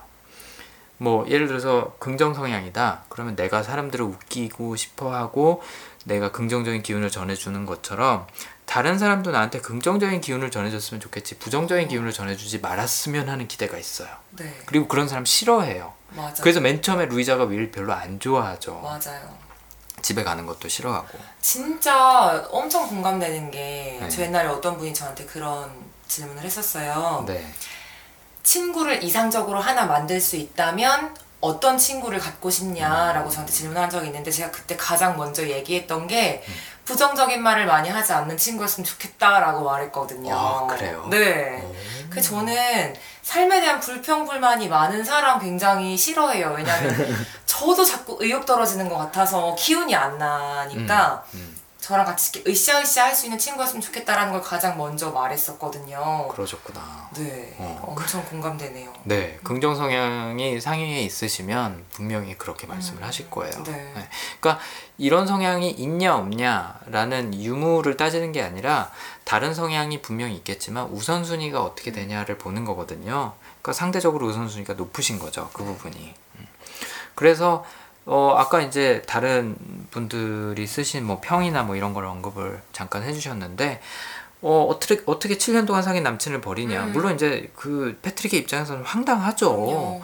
아직 5개월밖에 안 만난 남자인데 그리고 또 뭐 일로 만난 사이인데 나를 떠나서 저 사람한테 갑자기 마음을 주고 뭐 여행을 같이 가고 뭐 이런다 화날만 하죠. 맞아요. 그거는 맞지만 자신이 뭘 주지 못했기 때문에 루이자의 마음이 변했나를 아직도 못 보고 있는 거는 문제가 있는 맞아요. 거라고 할 수 있어요. 네. 왜냐면 말씀하신 대로 그동안 루이자는 얼굴 표현으로 무수히 얘기를 해줬어요. 음. 맞아요. 심지어는 에, 그런 얘기를 자전거 타고 가다가 잠깐 해주기도 하죠. 네. 나, 나 정말 열심히 맞춰주고 있고 음. 노력해주고 있는데 노르웨이는 맞아요. 가기 싫어라고 얘기를 해주죠. 내가 이 싫어하는 자전거를 이렇게 타고 어, 있잖아. 타고 있잖아. 그럼에도 불구하고 패트릭은 그걸 인지를 못해요. 음, 개별화 맞아요. 성향이 상대적으로 어, 낮은 거죠. 윌에 비해서 한참 네. 낮아요. 윌은 조금만 힌트를 보여줘도 금세 알아채죠. 맞아요. 음. 맞아요. 눈치가 정말 빨라요. 음. 네. 그래서 저는 패트릭한테서 패트릭에 대한 분노가 완전 터졌던 부분이 어디냐면 네. 흥분하기 시작한 것 같아 잠시. 네. 완전 터졌던 데가 어디냐면 네. 그 외에 패트릭이 음. 루이자의 집에서 기다리면 기다리다가 네. 루이자가 이제 일을 마치고 돌아왔을 때 음. 부모님은 영화 보러 보내드렸고 음. 그다음에 할아버지 주무시고 음. 그러면서 이런저런 얘기를 하다가 패트릭이 나 너랑 싸우기 싫어 이런 말을 하는 거예요. 음. 그래서 어, 뭔 소리야? 음. 너 지금까지 루이자가 다 참아줘가지고 싸운 적 한 번도 없을 텐데 이런 생각이 확 들더라고요. 어, 실제로도 그랬을 거죠. 네 그런 생각 들면서 어, 싸우기 싫기는 뭐 이러면서 막 지금까지 싸운 적 없었을 텐데 뭐 지금 싸움을 루이자가 건다는 얘기야? 막 이러면서 분노가 거의 극에 달해서 폭발하기 직전에 어. 이르렀던 게 바로 그 장면이었거든요. 맞아요. 그동안 참아준 게 네. 얼마인데. 맞아요. 그러니까 패트릭이 어, 단도직입적으로 그 장면에서 물어보죠. 제가 정확한 대사는 기억이 안 나는데 패트릭이 이제 좀 음, 추궁을 하니까 약간 루이자한테 선택하라는 듯이 추궁을 하니까 루이자가 미안해. 그 사람은 나를 필요로 해. 음. 라고 대답을 하죠. 그랬더니 패트릭이 그럼 나는 네 어, 하니까 루이자가 아무 대답도 안 해요. 맞아요. 그러니까 패트릭은 자기 혼자서도 뭐 알아서 인생 즐기면서 살 사람인 거고 굳이 루이자를 필요로 하지 않죠. 오히려 약간 좀 도구처럼 써요. 자기가 필요한 거, 자기가 네. 원하는 거에 그냥 어 너는 그냥 따라와. 음, 그 여행 휴가 여행 가는 것도 어. 처음에 이제 둘이 가는 것처럼 노르웨이 가져가도 갑자기 우르르 친구들이 몰려 나와가지고 그러니까 와 저는 그때 음. 루이자가 약간 사기당한 느낌 들었을 것 같아요. 아 맞죠. 어, 사기 사기 맞죠. 거, 그죠? 그쵸. 맞죠? 네, 네. 그래서 진짜 그때도 한번 폭발하려고 했다가 음. 네 그랬죠. 충분히 이해돼요. 예. 패트릭은 정말로 나를 필요로 하지 않는구나라고 음. 루이자가 그때 많이 아마 느끼지 않았을까. 네. 그 반면에 윌은 아까 얘기한 것처럼 개발 성향이라고 이제 얘기를 한다면 루이자가 갖고 있는 게 자신이 갖고 있는 능력, 자신이 갖고 있는 가능성, 잠재력 이런 것들을 온전히 필요로 하는 사람인 거죠. 음, 개발 성향 갖고 있는 사람에서는 그 칭찬 또 그런 기대가 너무너무 감사하고 나로서는 보람 있는 일인 거예요. 네. 그런 측면에서 봤을 때는 충분히 패트릭한테 전혀 마음이 남아있지 않- 않던 것이 드디어 사실은 원래 일찍부터 헤어졌어야 네. 될 사이인데 드디어 윌한테 옮겨가는구나라는 게 좀 이해가 어, 저는 개인적으로 되더라고요. 맞아요. 그러니까 이거를 단순히 그냥 뭐 배신이다 아니다 뭐 어떻게 그럴 수 있냐 7년 사인 사귄데 라고 보기 이전에 음. 서로의 성향이 어떤 걸 충족해주고 있었나 또는 어떤 결핍이 있었나를 분명히 관찰해 볼 필요가 있는 것 같아요. 남녀 사이에서 그러니까 우리 현실에서도 마찬가지죠. 네.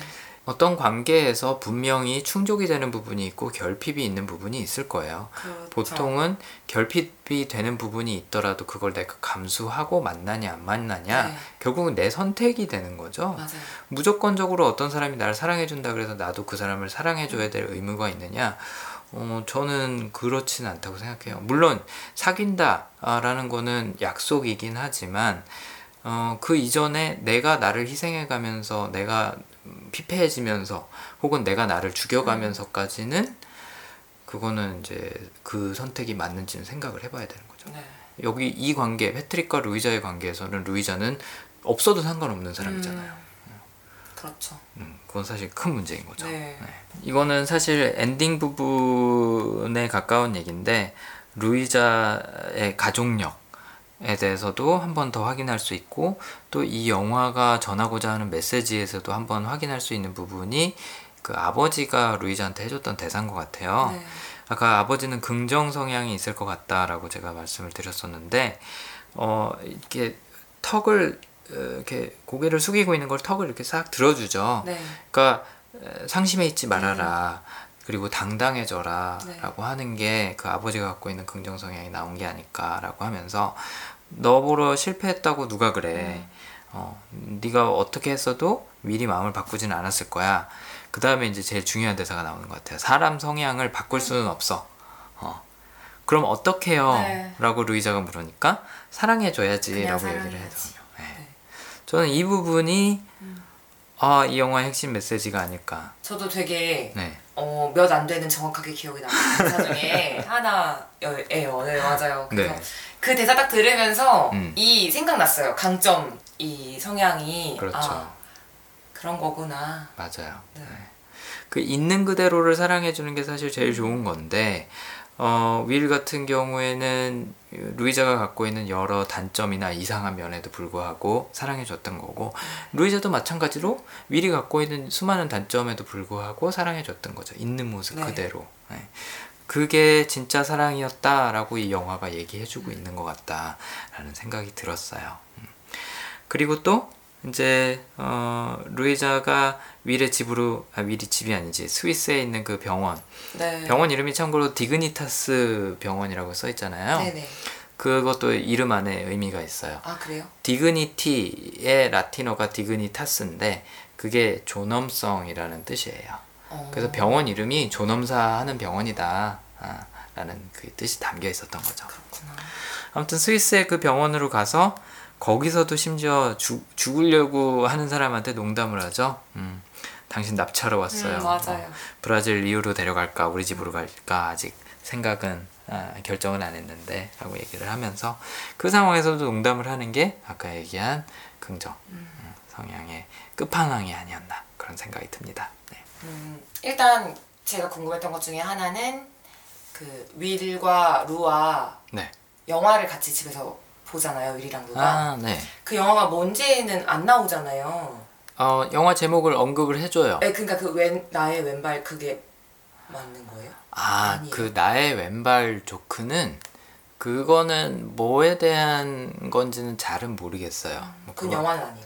네, 그건 영화는 아니었고 같이 영화를 본 거는 프랑스 영화인데 2010년에 깐느였나 어디서 우- 우수작으로 당선됐던 음. 그 작품인데 신과 인간일 거예요 아마 우리나라 제목으로는 그게 무슨 얘기냐면 네. 그 일곱 명의 수도사들 그러니까 그 카톨릭 어떻게 보면 사제들이죠 사제들인데 수도원에서만 생활하는 그런 수- 수도사들이 어 이슬람 국가인 어느 곳에서 어 이제 뭐 분쟁이 발생하고 뭐 이제 그 사람들이 인질로 잡아서 뭐 죽이네 만해하는 상황에서 그 도시를 뜰 것인가? 아니면 남아 있을 것인가? 이제 요런 시나리오로 이제 그 실제 상황을 이제 바탕으로 했던 그런 영화가 있어요. 그래서 뭐 그런 정의를 어떻게 보면은 어, 선택하는 어, 자신을 희생하고 정의를 선택하는 어, 그런 사람들의 선택을 음, 그런 그렸던 영화인데 그게 이 내용 미비포유랑 무슨 상관이 있을까를 좀 뭐 억지일 수도 있겠지만 한번 연결을 시켜보자면 자신의 죽음을 스스로 선택한 사람들의 이야기거든요. 아. 그 영화가 존엄성을 위해서 음. 인간의 존엄성과 신의 존엄성을 지키기 위해서 죽음을 선택한 사람들의 이야기이기 때문에 윌이 당시에 고민하던 내용도 그 영화에 녹아 있지 않았을까. 그래서 루이자가 그 영화 다 보고 난 다음에 화를 내잖아요. 네. 아니 어떻게 저런 선택을 하냐 어떻게 그냥 남아 있냐 그랬더니 윌이 그렇게 얘기를 해주죠 저 사람들도 나름대로의 선택을 한 거야 그게 사실은 자기의 이야기이기도 한 거죠 어, 죽음을 선택하는 거 자기가 존엄성 자신의 존엄성을 지키기 위해서 죽음을 선택한 거 전 거기서 궁금했던 부분은 말씀하신 것처럼 루이자가 왜 그런 희생을 하죠? 이렇게 맞아요. 물어보잖아요. 그런데 그동안의 루의 삶을 보면 거의 대부분 희생이잖아요. 어, 그것도 맞는 얘기죠 남자친구에 대해서도 희생했고 저는 동생도 좀 많이 얄미웠었거든요. 아, 동생 상당히 얄밉죠 네, 너무. 그래서 음. 저는 개인적으로 동생은 살면서 진짜 하고 싶은 거다 했을 것 같아요.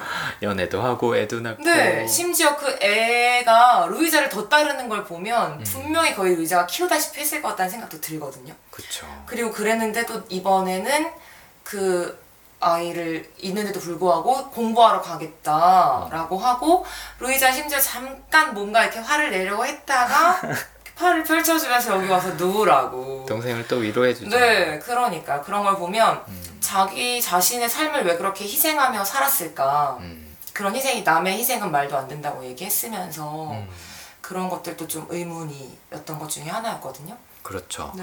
어, 정확하게 또 너무 예리하게 짚으셨네요. 정작 루는 남들이 희생하는 걸 보면서 그거에 대해서는 화를 냈는데 자기가 희생하는 건 잘 보지 못했던 거죠. 저는 긍정 성향이 거기에 큰 기여를 했을 거라고 생각을 해요. 긍정 성향의 사람들이 그러니까 그 단어 하나로만 봤을 때는 아 좋은 사람들이구나 밝은 사람들이구나라고만 느낄 수 있지만 사실은 아까 얘기한 것처럼 상황이나 자신을 방치하는 경향이 좀 있어요. 음, 어떻게든 되겠지. 괜찮아질 거야. 뭐 어때? 라고 하면서 어 일단은 그냥 뭐 가능성이 있는 것들 특히나 개발이 있으니까 그런 것들 먼저 챙기고 좋은 게 좋은 거지. 뭐 이제 이런 식으로 생각하고 문제를 좀 방치할 수가 있어요. 그럼 루이자는 그 자신의 행동들이 희생이라고 생각을 안 했을 수도 있나요? 그렇죠. 어, 그냥 뭐 아이 이 정도면 내 삶 괜찮아. 그래서 윌이 중간에 그런 얘기 하잖아요. 뭐 난 난 이 동네에서 행복한데 나 굳이 도시로 가서 뭐 아까 그 독백 이렇게 1분 동안. 늘어놓은 것처럼 난 그런 사람 별로 필요 없어. 했더니 나 여기서 행복해 하니까 윌이 행복해서는 안 돼. 너 지금 행복해서 안 되는 상황이야. 음, 밖에 나가서 세상을 좀 더 넓게 보고 네 가능성을 실현해 라는 얘기를 나중에 해주죠. 음, 네. 그러니까 현재 상황에 대해서 크게 불만을 안 가져요.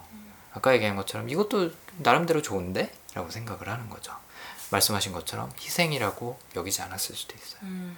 아주 잠시 그 생각이 스쳐나겠지만 또 다시 기분이 네, 좋아져서 아, 어, 있겠네요. 잊어버릴 수 있겠죠. 그렇죠. 별로 그렇게 중요하게 음. 생각 안 하는 거예요. 어, 그런 부정적인 생각은 그만두자. 에이, 우리 가족 내가 사랑하잖아. 음. 에이, 우리 동생 많은 가능성이 있잖아. 내가 그거 도와줄 수 있으면 행복한 거야. 그렇게 네. 생각하는 거죠. 그래서 루이자가 뭐 어, 바보라서 어, 그런 희생을 하는 것도 아니고 네. 루이자가 자기 거를 못 챙기는 것처럼 보이지만 사실 루이자는 자기가 챙길 수 있는 가족들 챙기고 주변 사람 챙기고 심지어는 그 첫 장면에서 카페에서 할머니들한테 아 그냥 드세요 음. 서서 먹으면 괜찮아요 네. 하는 거 뭐 아니면 샌드위치 남았는데 어떡하지? 라고 음. 하니까 싸드릴게요 하는 네네. 거. 이런 거에서 엄청난 행복을 느끼면서 살아가는 사람이에요 사실 그 마을에 있어도 루이자는 행복하게 살았을 거예요 음. 심지어 가족 다 부양해도 행복하게 살았겠지만 어, 윌은 그거에서 만족하는 사람이 아닌 거죠. 음. 내가 갖고 있는 모든 잠재력을 100% 실현시키고 떠나야 그게 정말 의미 있는 삶이지라고 생각하는 사람이기 때문에 룰을 계속 부추겨 준 거예요. 그래서 긍정을 갖고 있어서 그냥 방치하거나 아니면은 외면하거나 할 수 있는 루이자의 잠재력을 음. 잘 닦아서 예쁘게 예쁘게 만들어 준 게 윌의 역할인 거예요. 그러니까 서로한테 너무나도 이상적인 존재인 네. 거죠. 부족한 것들을 채워주고 음. 윌이 아니었으면 루이자는 아마 그 마을에서 평생 살았을 거라고요. 그랬겠죠. 어, 네. 아무도 그, 그 잠재력을 개발해 주려고 노력하지 않았을 거예요. 하지만 윌은 했죠. 네. 그런 의미에서 참 잘 맞는 커플이었는데 아쉽게 됐죠. 네, 어쩔 수 없었습니다. 윌 트레이너는 뭐 저희가 지금 뭐 루이자 얘기하면서 많이 언급했지만 네. 윌 트레이너는 굉장히 얌전한 집안에서 컸습니다. 네, 얌전한 집안에서 커서 그 기준이 높다라는 게 주관적인 기준이긴 하지만 대부분 이런 환경에서 자라면 최상화를 물려받을 수밖에 없는 것 같아요. 저 음. 같은 경우에도 뭐 저희 집이 대단한 집은 아니지만 저희 부모님이 양쪽 다 최상화를 갖고 계세요. 어. 저도 그래서 네. 그거를 뭐 아주 자연스럽게 물려받은 것 같아요. 근데 어쨌든 개별화, 최상화라는 성향 갖고 있고 또 굉장히 그런 형식이나 격식 중요시 여기고 어, 기대치가 굉장히 높죠. 그래서 아까 루이자를 절대 루이자라고 부르거나 루라고 부르지 않고 음. 클락이라고 기준이 딱 있는 거예요. 사람한테는 이 정도로 존중해서 격식 차려서 불러줘야 돼.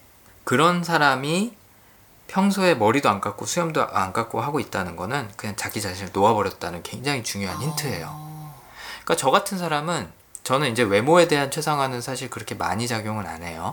그렇지만 어쨌든 저 같은 사람은 뭐 수염 안 깎는다 그러면 아 내가 좀좀 편안히 입고 싶어서 뭐 주말이라서 안 깎을 수도 있는데 윌 트레이너한테는 항상 어떻게 보면은 말끔해야 되고 음.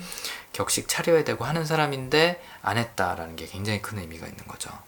그래서 첫 장면에서 괴상한 소리 내면서 실제보다 더 아픈 척을 하잖아요. 네. 네. 뇌성마비 온 사람처럼 맞아요. 어, 말도 제대로 안 하고 그랬다가 어, 나중에 Hello Hello 루이사 에, Hello Miss 클락이었나 뭐 하여튼 그렇게 이제 어, 본인이 먼저 멀쩡하게 음. 예, 인사를 꺼내죠. 네. 그런 것도 그렇고 뭐 학교에서 뭐 읽기 안 가르쳐 줬니? 자막 있는 영화 못 본다 그러니까 음. 아니 안 본다 그러니까 뭐 그런 식으로 이제 비꼬는 것도 어, 최상화 성향이라 그래서 다 비꼬는 거는 아니지만 네. 어, 최상화가 갖고 있는 유머는 약간 음, 뭐라 그럴까 긍정이 갖고 있는 유머랑 많이 다르죠. 어. 물론 이제 루이자도 비꼬는 유머를 그때 한 번 하긴 했죠. 뭐 도시의 여자들에 대해서 그렇긴 했지만 최상화 갖고 있는 사람들은 기대치가 높기 때문에 어, 뭔가 결핍이나 부족한 거에 대해서 그거를 좀 웃긴 소재로 활용하는 경향이 있어요. 어. 예를 들면 루이자의 패션 센스라든지 뭐 이런 것들. 음. 어. 그래서 그 상황에 굉장히 적절한 아주 어, 어떻게 보면은 어, 전곡을 찌르는 음, 그런 본질에 접근한 농담을 하죠. 뭐 남자친구 앞에서는 어, 침대에서 루이자가 나 목욕시켜 주는 거 이제 되게 잘해. 뭐 어. 이런 식으로 어, 한 방을 먹인다든지 뭐 그런 것도 최상화가 즐겨하는 농담이라고 볼수 있을 것 같아요. 음. 근데 어쨌든 최상화도 최상화지만 윌 트레이너한테 가장 강했던 성향은 개별화, 타인과의 관계에서 강했던 성향은 개별화였던 것 같아요. 루이자가 하는 말, 행동, 뭐 버릇, 습관, 관점 관찰해서 또 기억하고 또 그걸 바탕으로 그녀한테 뭔가 해결책을 제시해주고 뭐 꿀벌 무늬 타이즈도 그랬었고요. 네. 그다음에 영화 내에서 몰라온 키송이라는 그 자장가 네. 아, 같은 노래가 있죠. 그걸 나중에 이제 또 윌이 해주잖아요. 맞아요. 네, 그런 부분이 어, 윌이 얼마나 루이자를 평소에 잘 관찰하고 있었고 그녀가 하는 한마디 한마디를 귀담아 듣고 있었는지를 알려주는 음, 그런 측면이라고 볼 수가 있죠. 음, 이런 윌의 관찰력이 돋보였던 순간 혹은 윌이 얼마나 그 루이자를 잘 파악하고 있었는지 또 돋보였던 순간 혹시 기억나는 거 있으세요?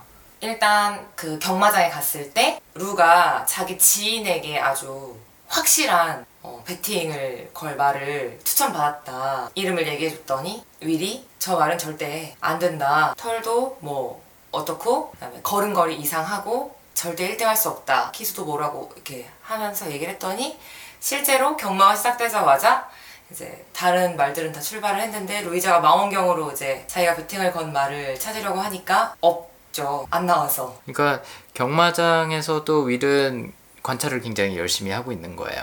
음. 반면에 루이자는 그냥 무조건 긍정적으로만 생각을 하고 있죠. 어, 잘 될 거야. 어. 맞네요. 그리고 응원을 막 열심히 하잖아요. 네, 네, 네. 근데 이제 윌은 약간 회의적인 눈빛으로 그녀를 보고 있는데 말이 귀가 쳐져 있고 윤기가 없- 털에 윤기가 없고 걸음걸이가 이상하다라는 거를 보고 추측을 해내요. 저 말은 안 될 거다. 네. 그랬더니 루이자가 어 뭐 경마도 전문가시다 뭐 이렇게 어. 막 비꼬면서 얘기했더니 그게 아니라 어. 보고 정확하게 분석을 해서 그렇죠. 하는 거다 뭐 맞아요. 식으로 나는- 얘기했던 것 같아요. 맞아요. 관찰을 해서 그 정보를 바탕으로 분석한 것 뿐이다라고 얘기를 하는데 그게 개별화를 정확하게 설명해주는 음. 정의라고 볼 수가 있어요. 개별화는 항상 관찰하고 있어요. 그 대상에 대해서. 음. 그 특성을 파악하고 또 거기에 맞게 대응하고. 음. 윌한테 이 경마를 맡겼으면 아마 굉장히 잘했겠죠. 돈을 다 긁어 모아. 어, 실제로도 그래서 이렇게 음. 계속 돈을 벌 수 있었던 걸까요? 어, 더 부자가 되고 계속 부자. 아, 뭐 그것도 당연히 도움이 됐겠죠. 일을 하는 데서도 어, 금융계에서 근무했었다 그러잖아요. 네. 어, 그런 관찰력이 당연히 도움이 됐겠죠. 물론 이제 그게 있다 그래서 모든 걸 잘할 수 있는 건 아니지만 그런 통찰력이라는 거. 또 이제 통찰력도 있지만 개성도 어, 굉장히 잘 찝어내는 거고 그것 중에 하나가 아, 빨간 드레스를 입고 이제 클래식 콘서트에 가기로 하고 루이자가 나타났을 때 스카프는 벗으라는 얘기를 해요. 네, 저 그 대사도 너무 네. 감동적이었어요. 아 그래요? 네. 어떤 스카프는 면에서? 벗어요, 클라크. 네. 그런 드레스를 입을 땐 자신감이 생명이에요. 이렇게 아 해주잖아요. 그렇죠. 그러니까 저는 개인적으로 이제 루, 아, 루가 네. 사람들의 시선을 개- 굉장히 의식하는 것 같 다고 생각을 했거든요. 음. 그래서 뭐 남에게 피해 주기 싫어하고 음. 그러는데 자기가 유일하게 자기 마음대로 할 수 있는 게 옷이었다고 생각을 해요. 그렇죠. 그래서 뭐 자기가 옷을 그렇게 입는다고 해서 남에게 피해를 주는 건 아니니까 음. 그 억눌려 있던 그 자기 안에 뭔가를 유일하게 표출시킬 수 있었던 게 옷이지 않았을까라는 음. 생각이 들었는데 자기가 평소에 입던 옷과는 굉장히 다른 분위기의 옷이잖아요. 음. 그러니까 저도 약간 좀 그렇긴 한데 전 집에 그런 드레스가 아예 없어요. 뭐 우리나라에서는 그런 드레스 입을 일이 별로 없죠. 네, 근데 요즘에 막 이렇게 유행하는 뭐 off-shoulder. 블라우스라든지 아니면 뭐 노출을 시- 음. 하는 그런 것들도 전 개인적으로 이제 치마 길이도 무릎 위로 올라가는 거 굉장히 이렇게 좀 무서워하는 그런 스타일인데 음, 루가 아마 그러지 않았을까라는 음. 생각이 들어요. 자기가 워- 평소에 굉장히 파격적인 패션을 하고 다니긴 하지만 음. 자기 자신에 대한 자신감이 막 그렇게 충만한 사람은 아니었기 때문에 음. 아마도 그런 드레스를 입었을 때 음. 민망함을 감추기 위해서 스카프를 했었을 것 같은데 그렇죠. 윌이 던진 그 한마디로 인해서 음. 그 루의 이 스카프를 벗어 던지고 난 후에 자세가 그렇죠. 바뀌었다고 저는 생각이 들거든요. 맞아요. 네, 어. 그래서 굉장히 루를 아주 아름답고 네, 그런 여인으로 만들어준 장면이 아니었나 음. 네, 라는 생각이 들어요. 그 드레스에 회색, 회색 스카프를 걸치고 왔을 때 그 간호사인 네이선이 보고 완전 감탄을 네. 하죠. 그게 이제 80점이 된 거예요. 음, 근데 윌 트레이너는 그거에 대해서 아름답다고 얘기하지 않아요. 음. 스카프는 벗어. 아, 그게 최상화예요. 그렇구나. 완성, 완벽의 단계까지 끌어올리는 거에서 만족감을 얻는 스타일. 그 다음에 개별화도 있는 거고 아 저 드레스는 스카프랑 어울리지 아. 않아라고 판단할 수 있는 거는 관찰력인 거예요. 그렇구나. 그 특성 아주 쏙쏙 이해가 쏙쏙 되고 이해되세요? 있습니다. 이 네. 굉장히 중요한 에피소드였어요 실제로. 그러네요. 영화 내에서 감동적인 대사는 자신감을 갖고 입어야 돼라는 거였지만 네. 그 행동에서 윌 트레이너의 성향이 완벽하게 드러난 거죠. 어, 그 네이선이 해준 말과 아 비교를 해주시니까 확 왔어요. 아 그거. 음, 누군가는 저거에 와- 완벽하게 만족을 할수 네. 있어요. 근데 윌은 음, 절대 최상화 참고를 갖고 있는 사람들이 칭찬을 잘 안 해요. 음. 그 이유가 나름대로의 기준이 있기 때문에 그거에 충족하면 칭찬을 정말 온갖 칭찬을 다 해주는데 음, 그게 아니면은 마음에 없는 칭찬을 안 해요. 그렇구나. 네. 그래서 아까 얘기한 것처럼 최상화 갖고 있어도 까탈스럽다는 얘기 많이 듣고 개별화도 또 그 특성에 맞게 뭔가를 해야 되는 그 공식들이 있기 때문에 어, 마찬가지로 어, 칭찬을 잘 안 하는 편이죠. 음. 좀 까다로워요. 네. 까탈스럽고. 그러니까 까탈스럽다는 게 어, 나쁘게 얘기를 한 건데 좋게 얘기를 하면은 어, 굉장히 어, 뭐라 그럴까요? 그 완벽주의 성향을 가지고 있는 그런 것도 없지 않아 있겠는데요. 그러니까 누군가가 보기에는 완벽주의일 수 있죠. 근데 모든 분야에서 다 완벽주의는 아닌 아니고 거고 자기가 자기 기준만. 설정한 것만. 그리고 굉장히 왜 우리가 예민하다라고 표현을 하는 것도 마찬가지로 굉장히 섬세하다라고 음, 부를 수 네네네. 있잖아요. 사실은 그게 같은 말이거든요.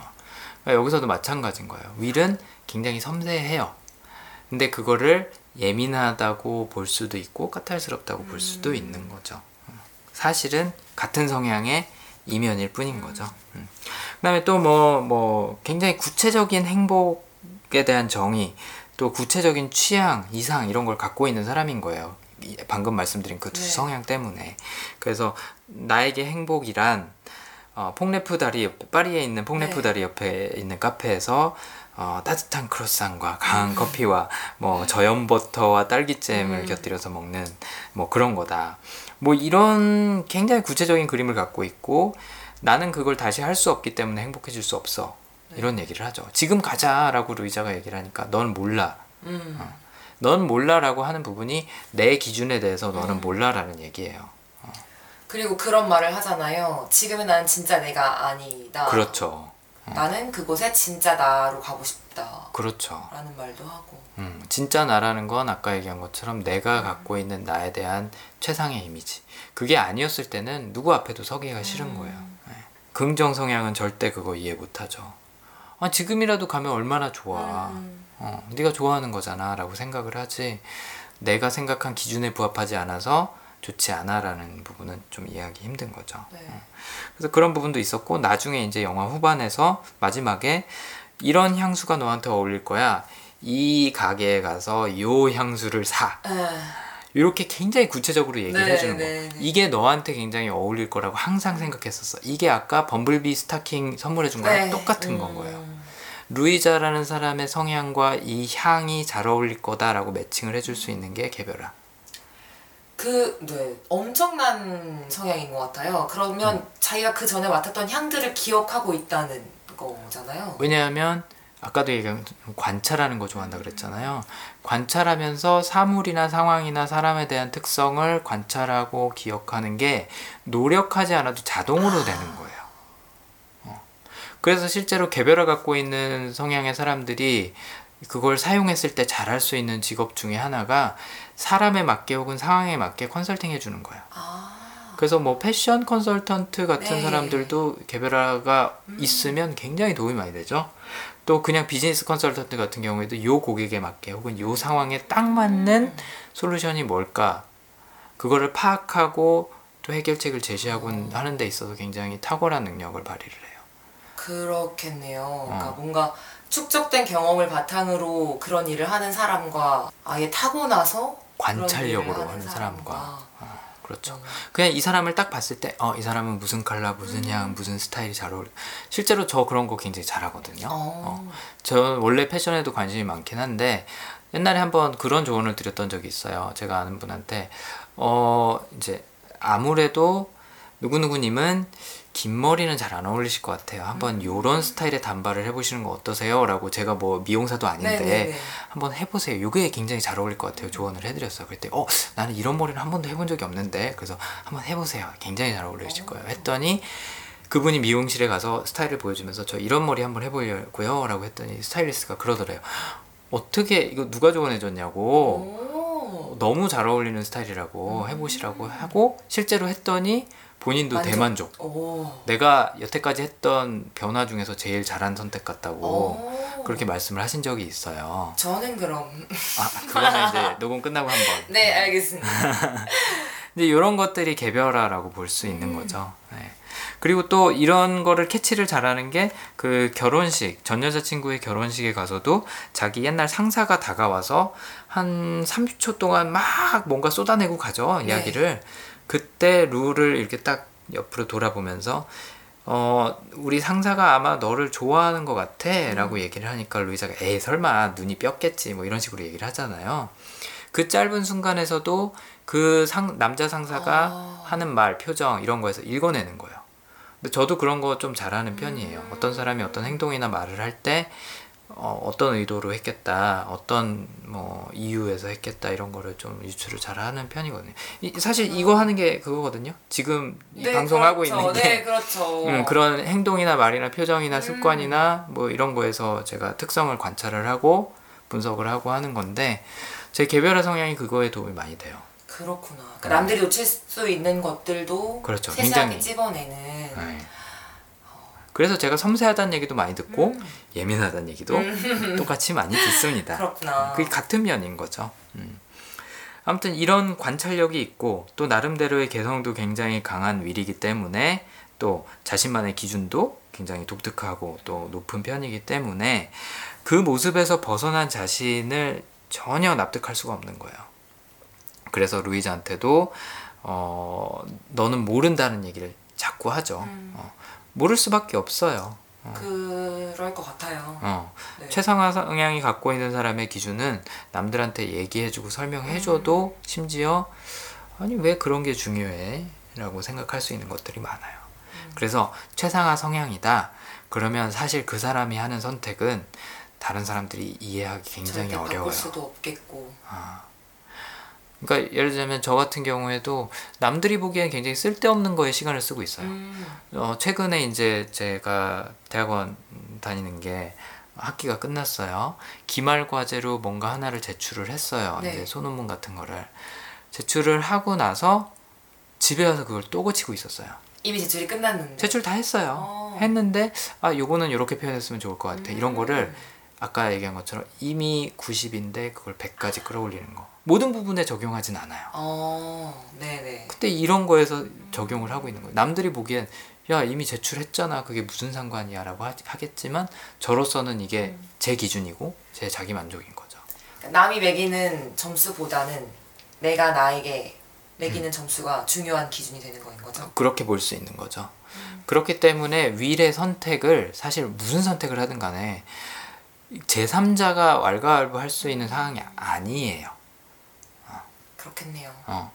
이 영화를 보고 나서 장애인들 중에 일부가 아니 장애인의 삶은 의미 없다는 거냐 다 음. 죽으려는 거냐라는 그런 이제 항의를 이제 네. 표했다고 해요 그런 의견을 근데 그것도 당연히 충분히 가질 수 있는 의견이지만 윌의 성향을 봤을 때는 이 사람이 장애인이라서 그런 게 아니에요 그렇 죠. 음, 장애인이라서 그랬다기보다는 내가 원래 그리고 있던 그 이상에 부합하지 않으면 이 사람은 장애가 아니라 다른 이유였어도 충분히 자살을. 선택할 수 있는 사람인 거죠.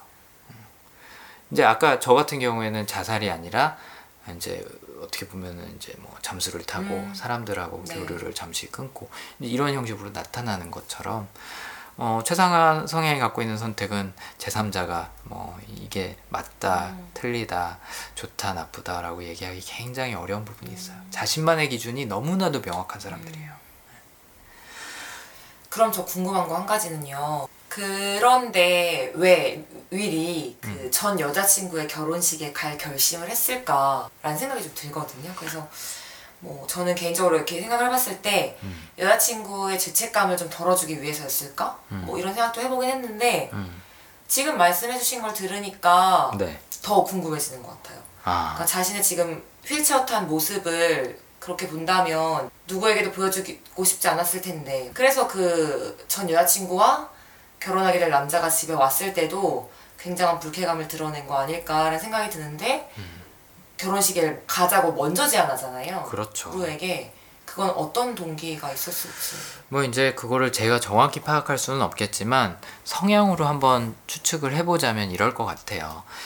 어, 윌이 루이자한테 그 제안을 했을 때의 그 윌의 심정은 이미 루이자를 자신의 삶에 어, 허용한 받아들인 상태였고 루이자하고 이런저런 것들을 공유하고 싶다라는 생각이 이제 들기 시작했을 때였거든요. 그래서 뭐 콘서트도 가고 여행도 가고 뭐 할 생각들을 다 할 때라서 제가 봤을 때는 평소 같았으면 그냥 숨어 있고 어, 자신을 드러내고 싶지 않아 했을 상태이지만 이미 죽을 거라는 거에 대한 확신도 섰고 음, 그 사이 기간에는 루이자와 최대한 많은 즐거운 경험을 하자라는 마음도 이제 먹었고 한 상태에서는 밖으로 나갈 수 있지 않았을까. 음. 그러니까 콘서트에 가는 것도 사실 그거 쉽지 않은 일이었을 어, 네. 거거든요. 맞아요. 근데 갔죠. 네. 여행 가는 것도 마찬가지고 공항 가는 거 이런 거 별로 안 좋아했었잖아요. 어, 맞아요. 그 공항 아니 경마장에서도 그렇죠. 루가 막 도움을 청할 때 어, 굉장히 극도의 불안감을 느끼는 것 같은 싫어한 거죠. 네. 남이 누군가 불쾌감 이런 이런 것들. 불쾌감, 음. 어, 나의 이런 안 좋은 모습을 보는 것 자체가 싫은 거예요. 되게. 다급하게 루이자를 막 부르잖아요. 하지 말라고. 어, 뭐 이런- 평소에 별로 급해 보이지 않던 네, 일이 네. 그때 굉장히 조급해지죠. 맞아요. 음. 그래서 이미 윌의 마음은 나를 세상에 드러낼 수 있는 상태가 된게첫 음. 번째 이유.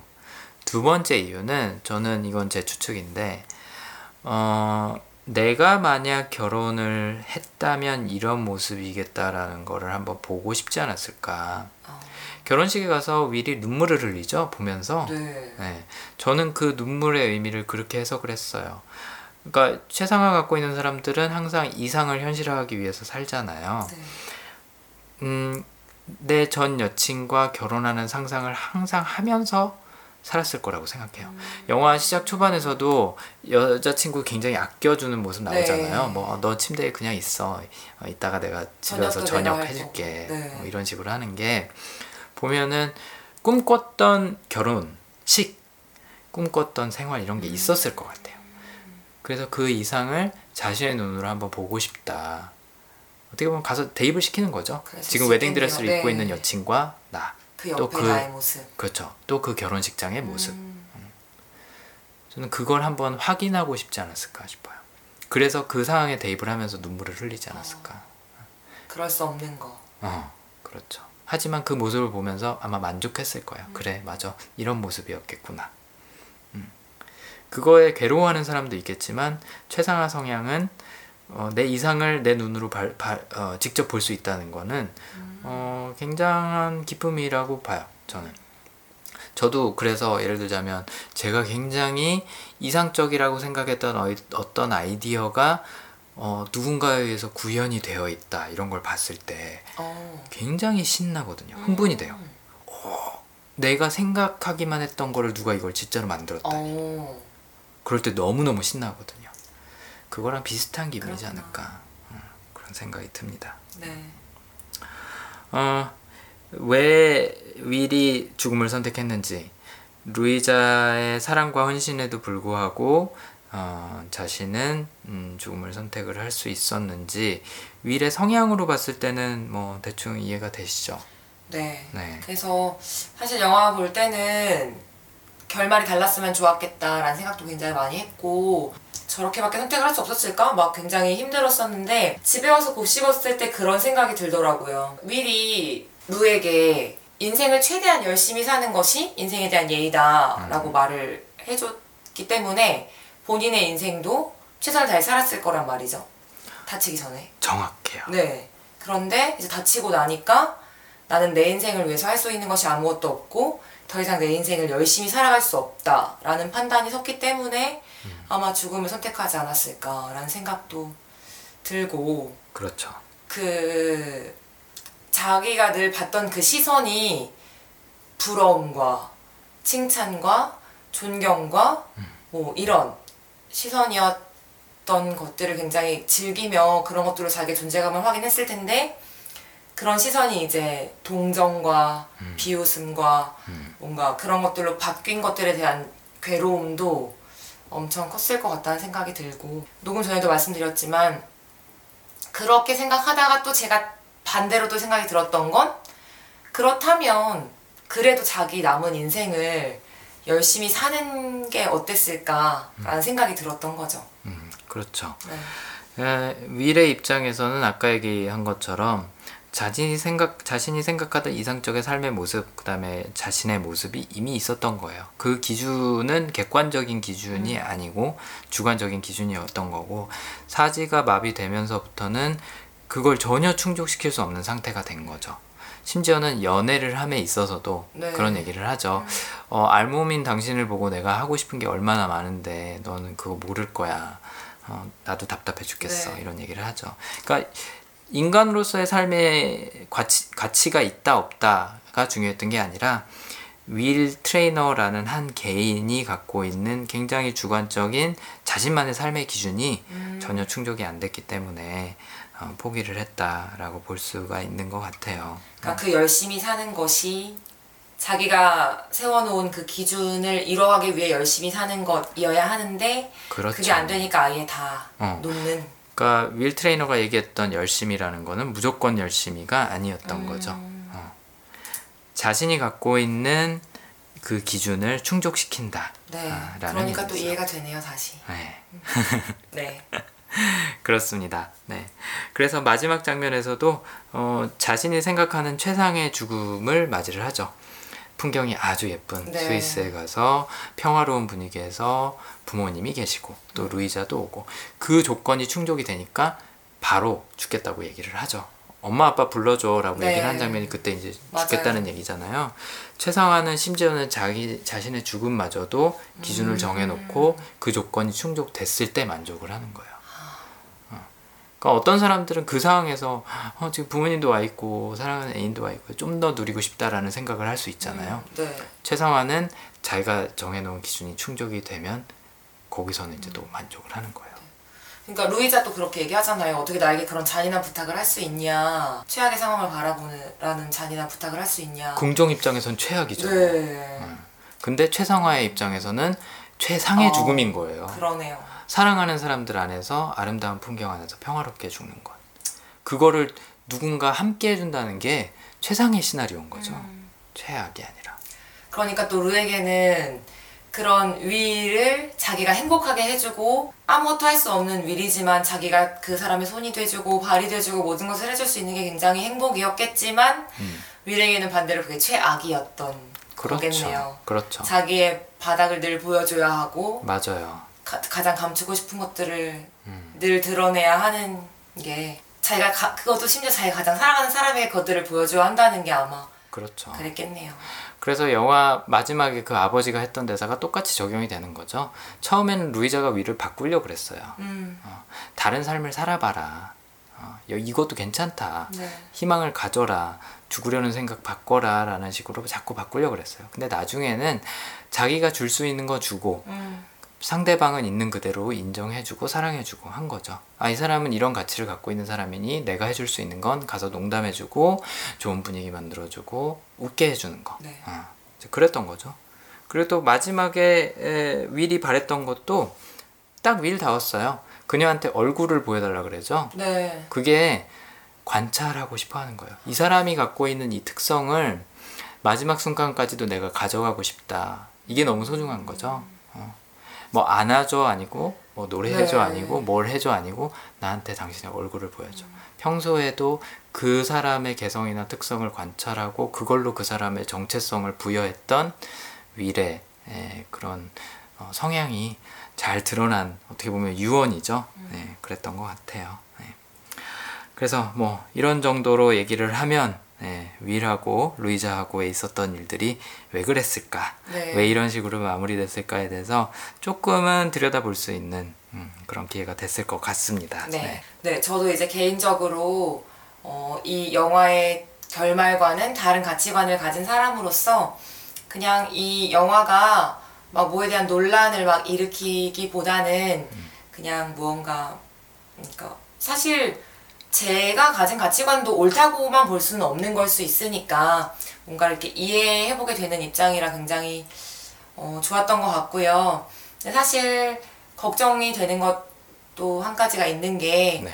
어, 저는 개인적으로 그러니까 어디까지나 제 개인적인 생각인데 저는 요즘 사회가 자유와 뭐 인권, 권리. 권리, 네, 뭐 그런 것들로 이렇게 아주 가장 기본적인 기준들을 무너뜨리고 있다는 생각이 들거든요. 어디까지 개인의 자유가 적용되는가. 네, 그래서 그러니까 뭔가 좀 굉장히 어, 좋은 말로 포장되어 있는 것 같긴 하지만 사실 위험할 수는 있잖아요. 그렇죠. 그리고 또 그냥 이렇게 삶에 보면 아주 가장 어, 실존 인물로 보자면 뭐 닉 부이치치라든지 이지선 씨가 맞나요? 네. 그 화상 당하셨던 네, 분. 그분도 네. 마찬가지고. 아까 언급했던 언터처블도 마찬가지고. 네, 그렇죠. 그래서 이제 그 이지선 씨 인터뷰 중에 그런 것도 있다고 하더라고요. 오빠가 이 볼펜을 잡으면 사고 나기 전으로 돌아갈 수 있다고 한다면 너 이거 잡을래? 아, 그렇게 했더니 이지선 씨는 있어요. 심지어 잡지 않겠다. 나는 이전으로 돌아가지 않겠다 라는 말을 했다고 들었거든요. 그러니까 그런 것들을 봤을 때 사실 그렇게도 살아갈 수 있다라는 생각을 해본다면 음. 사실 그런 것들이 위험할 수 있는 거기 때문에 그러니까 이 영화가 무엇을 옳다 그르다라고 나누는 영화가 되지 않고 그냥 나 자신에 대해서 또 다른 사람에 대해서 좀 깊이 생각하는 계기가 되는 그런 영화가 되었으면 좋겠다라는 생각이 들고 저에게는 그런 영화였고 그래서 오늘 이, 이렇게 이야기를 나눌 수 있었던 게 굉장히 좋았고 음, 네 그렇습니다. 네. 네. 어, 개인의 선택이 어디까지 적용되는지에 대한 문제에 대해서 한번 질문을 던져보는 영화라고 볼 수가 있죠. 네. 그거에 대해서 판단하거나 어느 게 옳다라고 얘기하는 영화는 말씀하신 대로 절대 아닌 것 같아요. 만약에 루이자가 똑같은 사고를 당했다면 지금 말씀하신 분들처럼 그냥 살아갔을 수도 있는 거거든요. 음. 그쵸. 네. 아까도 우리가 장난처럼 언급한 부분이 하나가 있었지만 어떤 사람을 이해할 수 있다 그래서 그거를 뭐 꼭 받아들여야 네네. 되는 건 아니에요. 네, 여기서도 마찬가지인 거죠. 우리는 윌의 입장에서 루이자의 입장에서 생각을 해본 거고 판단은 네, 들으시는 분들의 몫인 것 같습니다. 그리고 조남사 같은 문제는 사실은 아직도 어, 굉장히 네. 논란이 많이 되고 있죠. 스위스 한 군데 뭐 다른 데도 있는지는 모르겠어요. 네, 허용하는 나라가 아직은 없는 거죠. 네. 그만큼 논란거리니까. 네. 그래서 오늘 어, 굉장히 어려운 주제일 수도 있는데도 불구하고 어, 같이 함께 해주셔서 저도 오늘 어, 너무 감사하고 네. 또 다음 기회에도 뵐수 있었으면 좋겠습니다. 네 감사합니다. 네, 오늘 함께 해주셔서 감사합니다, 소영님. 네, 또 다음 고맙습니다. 기회에 뵙겠습니다. 네.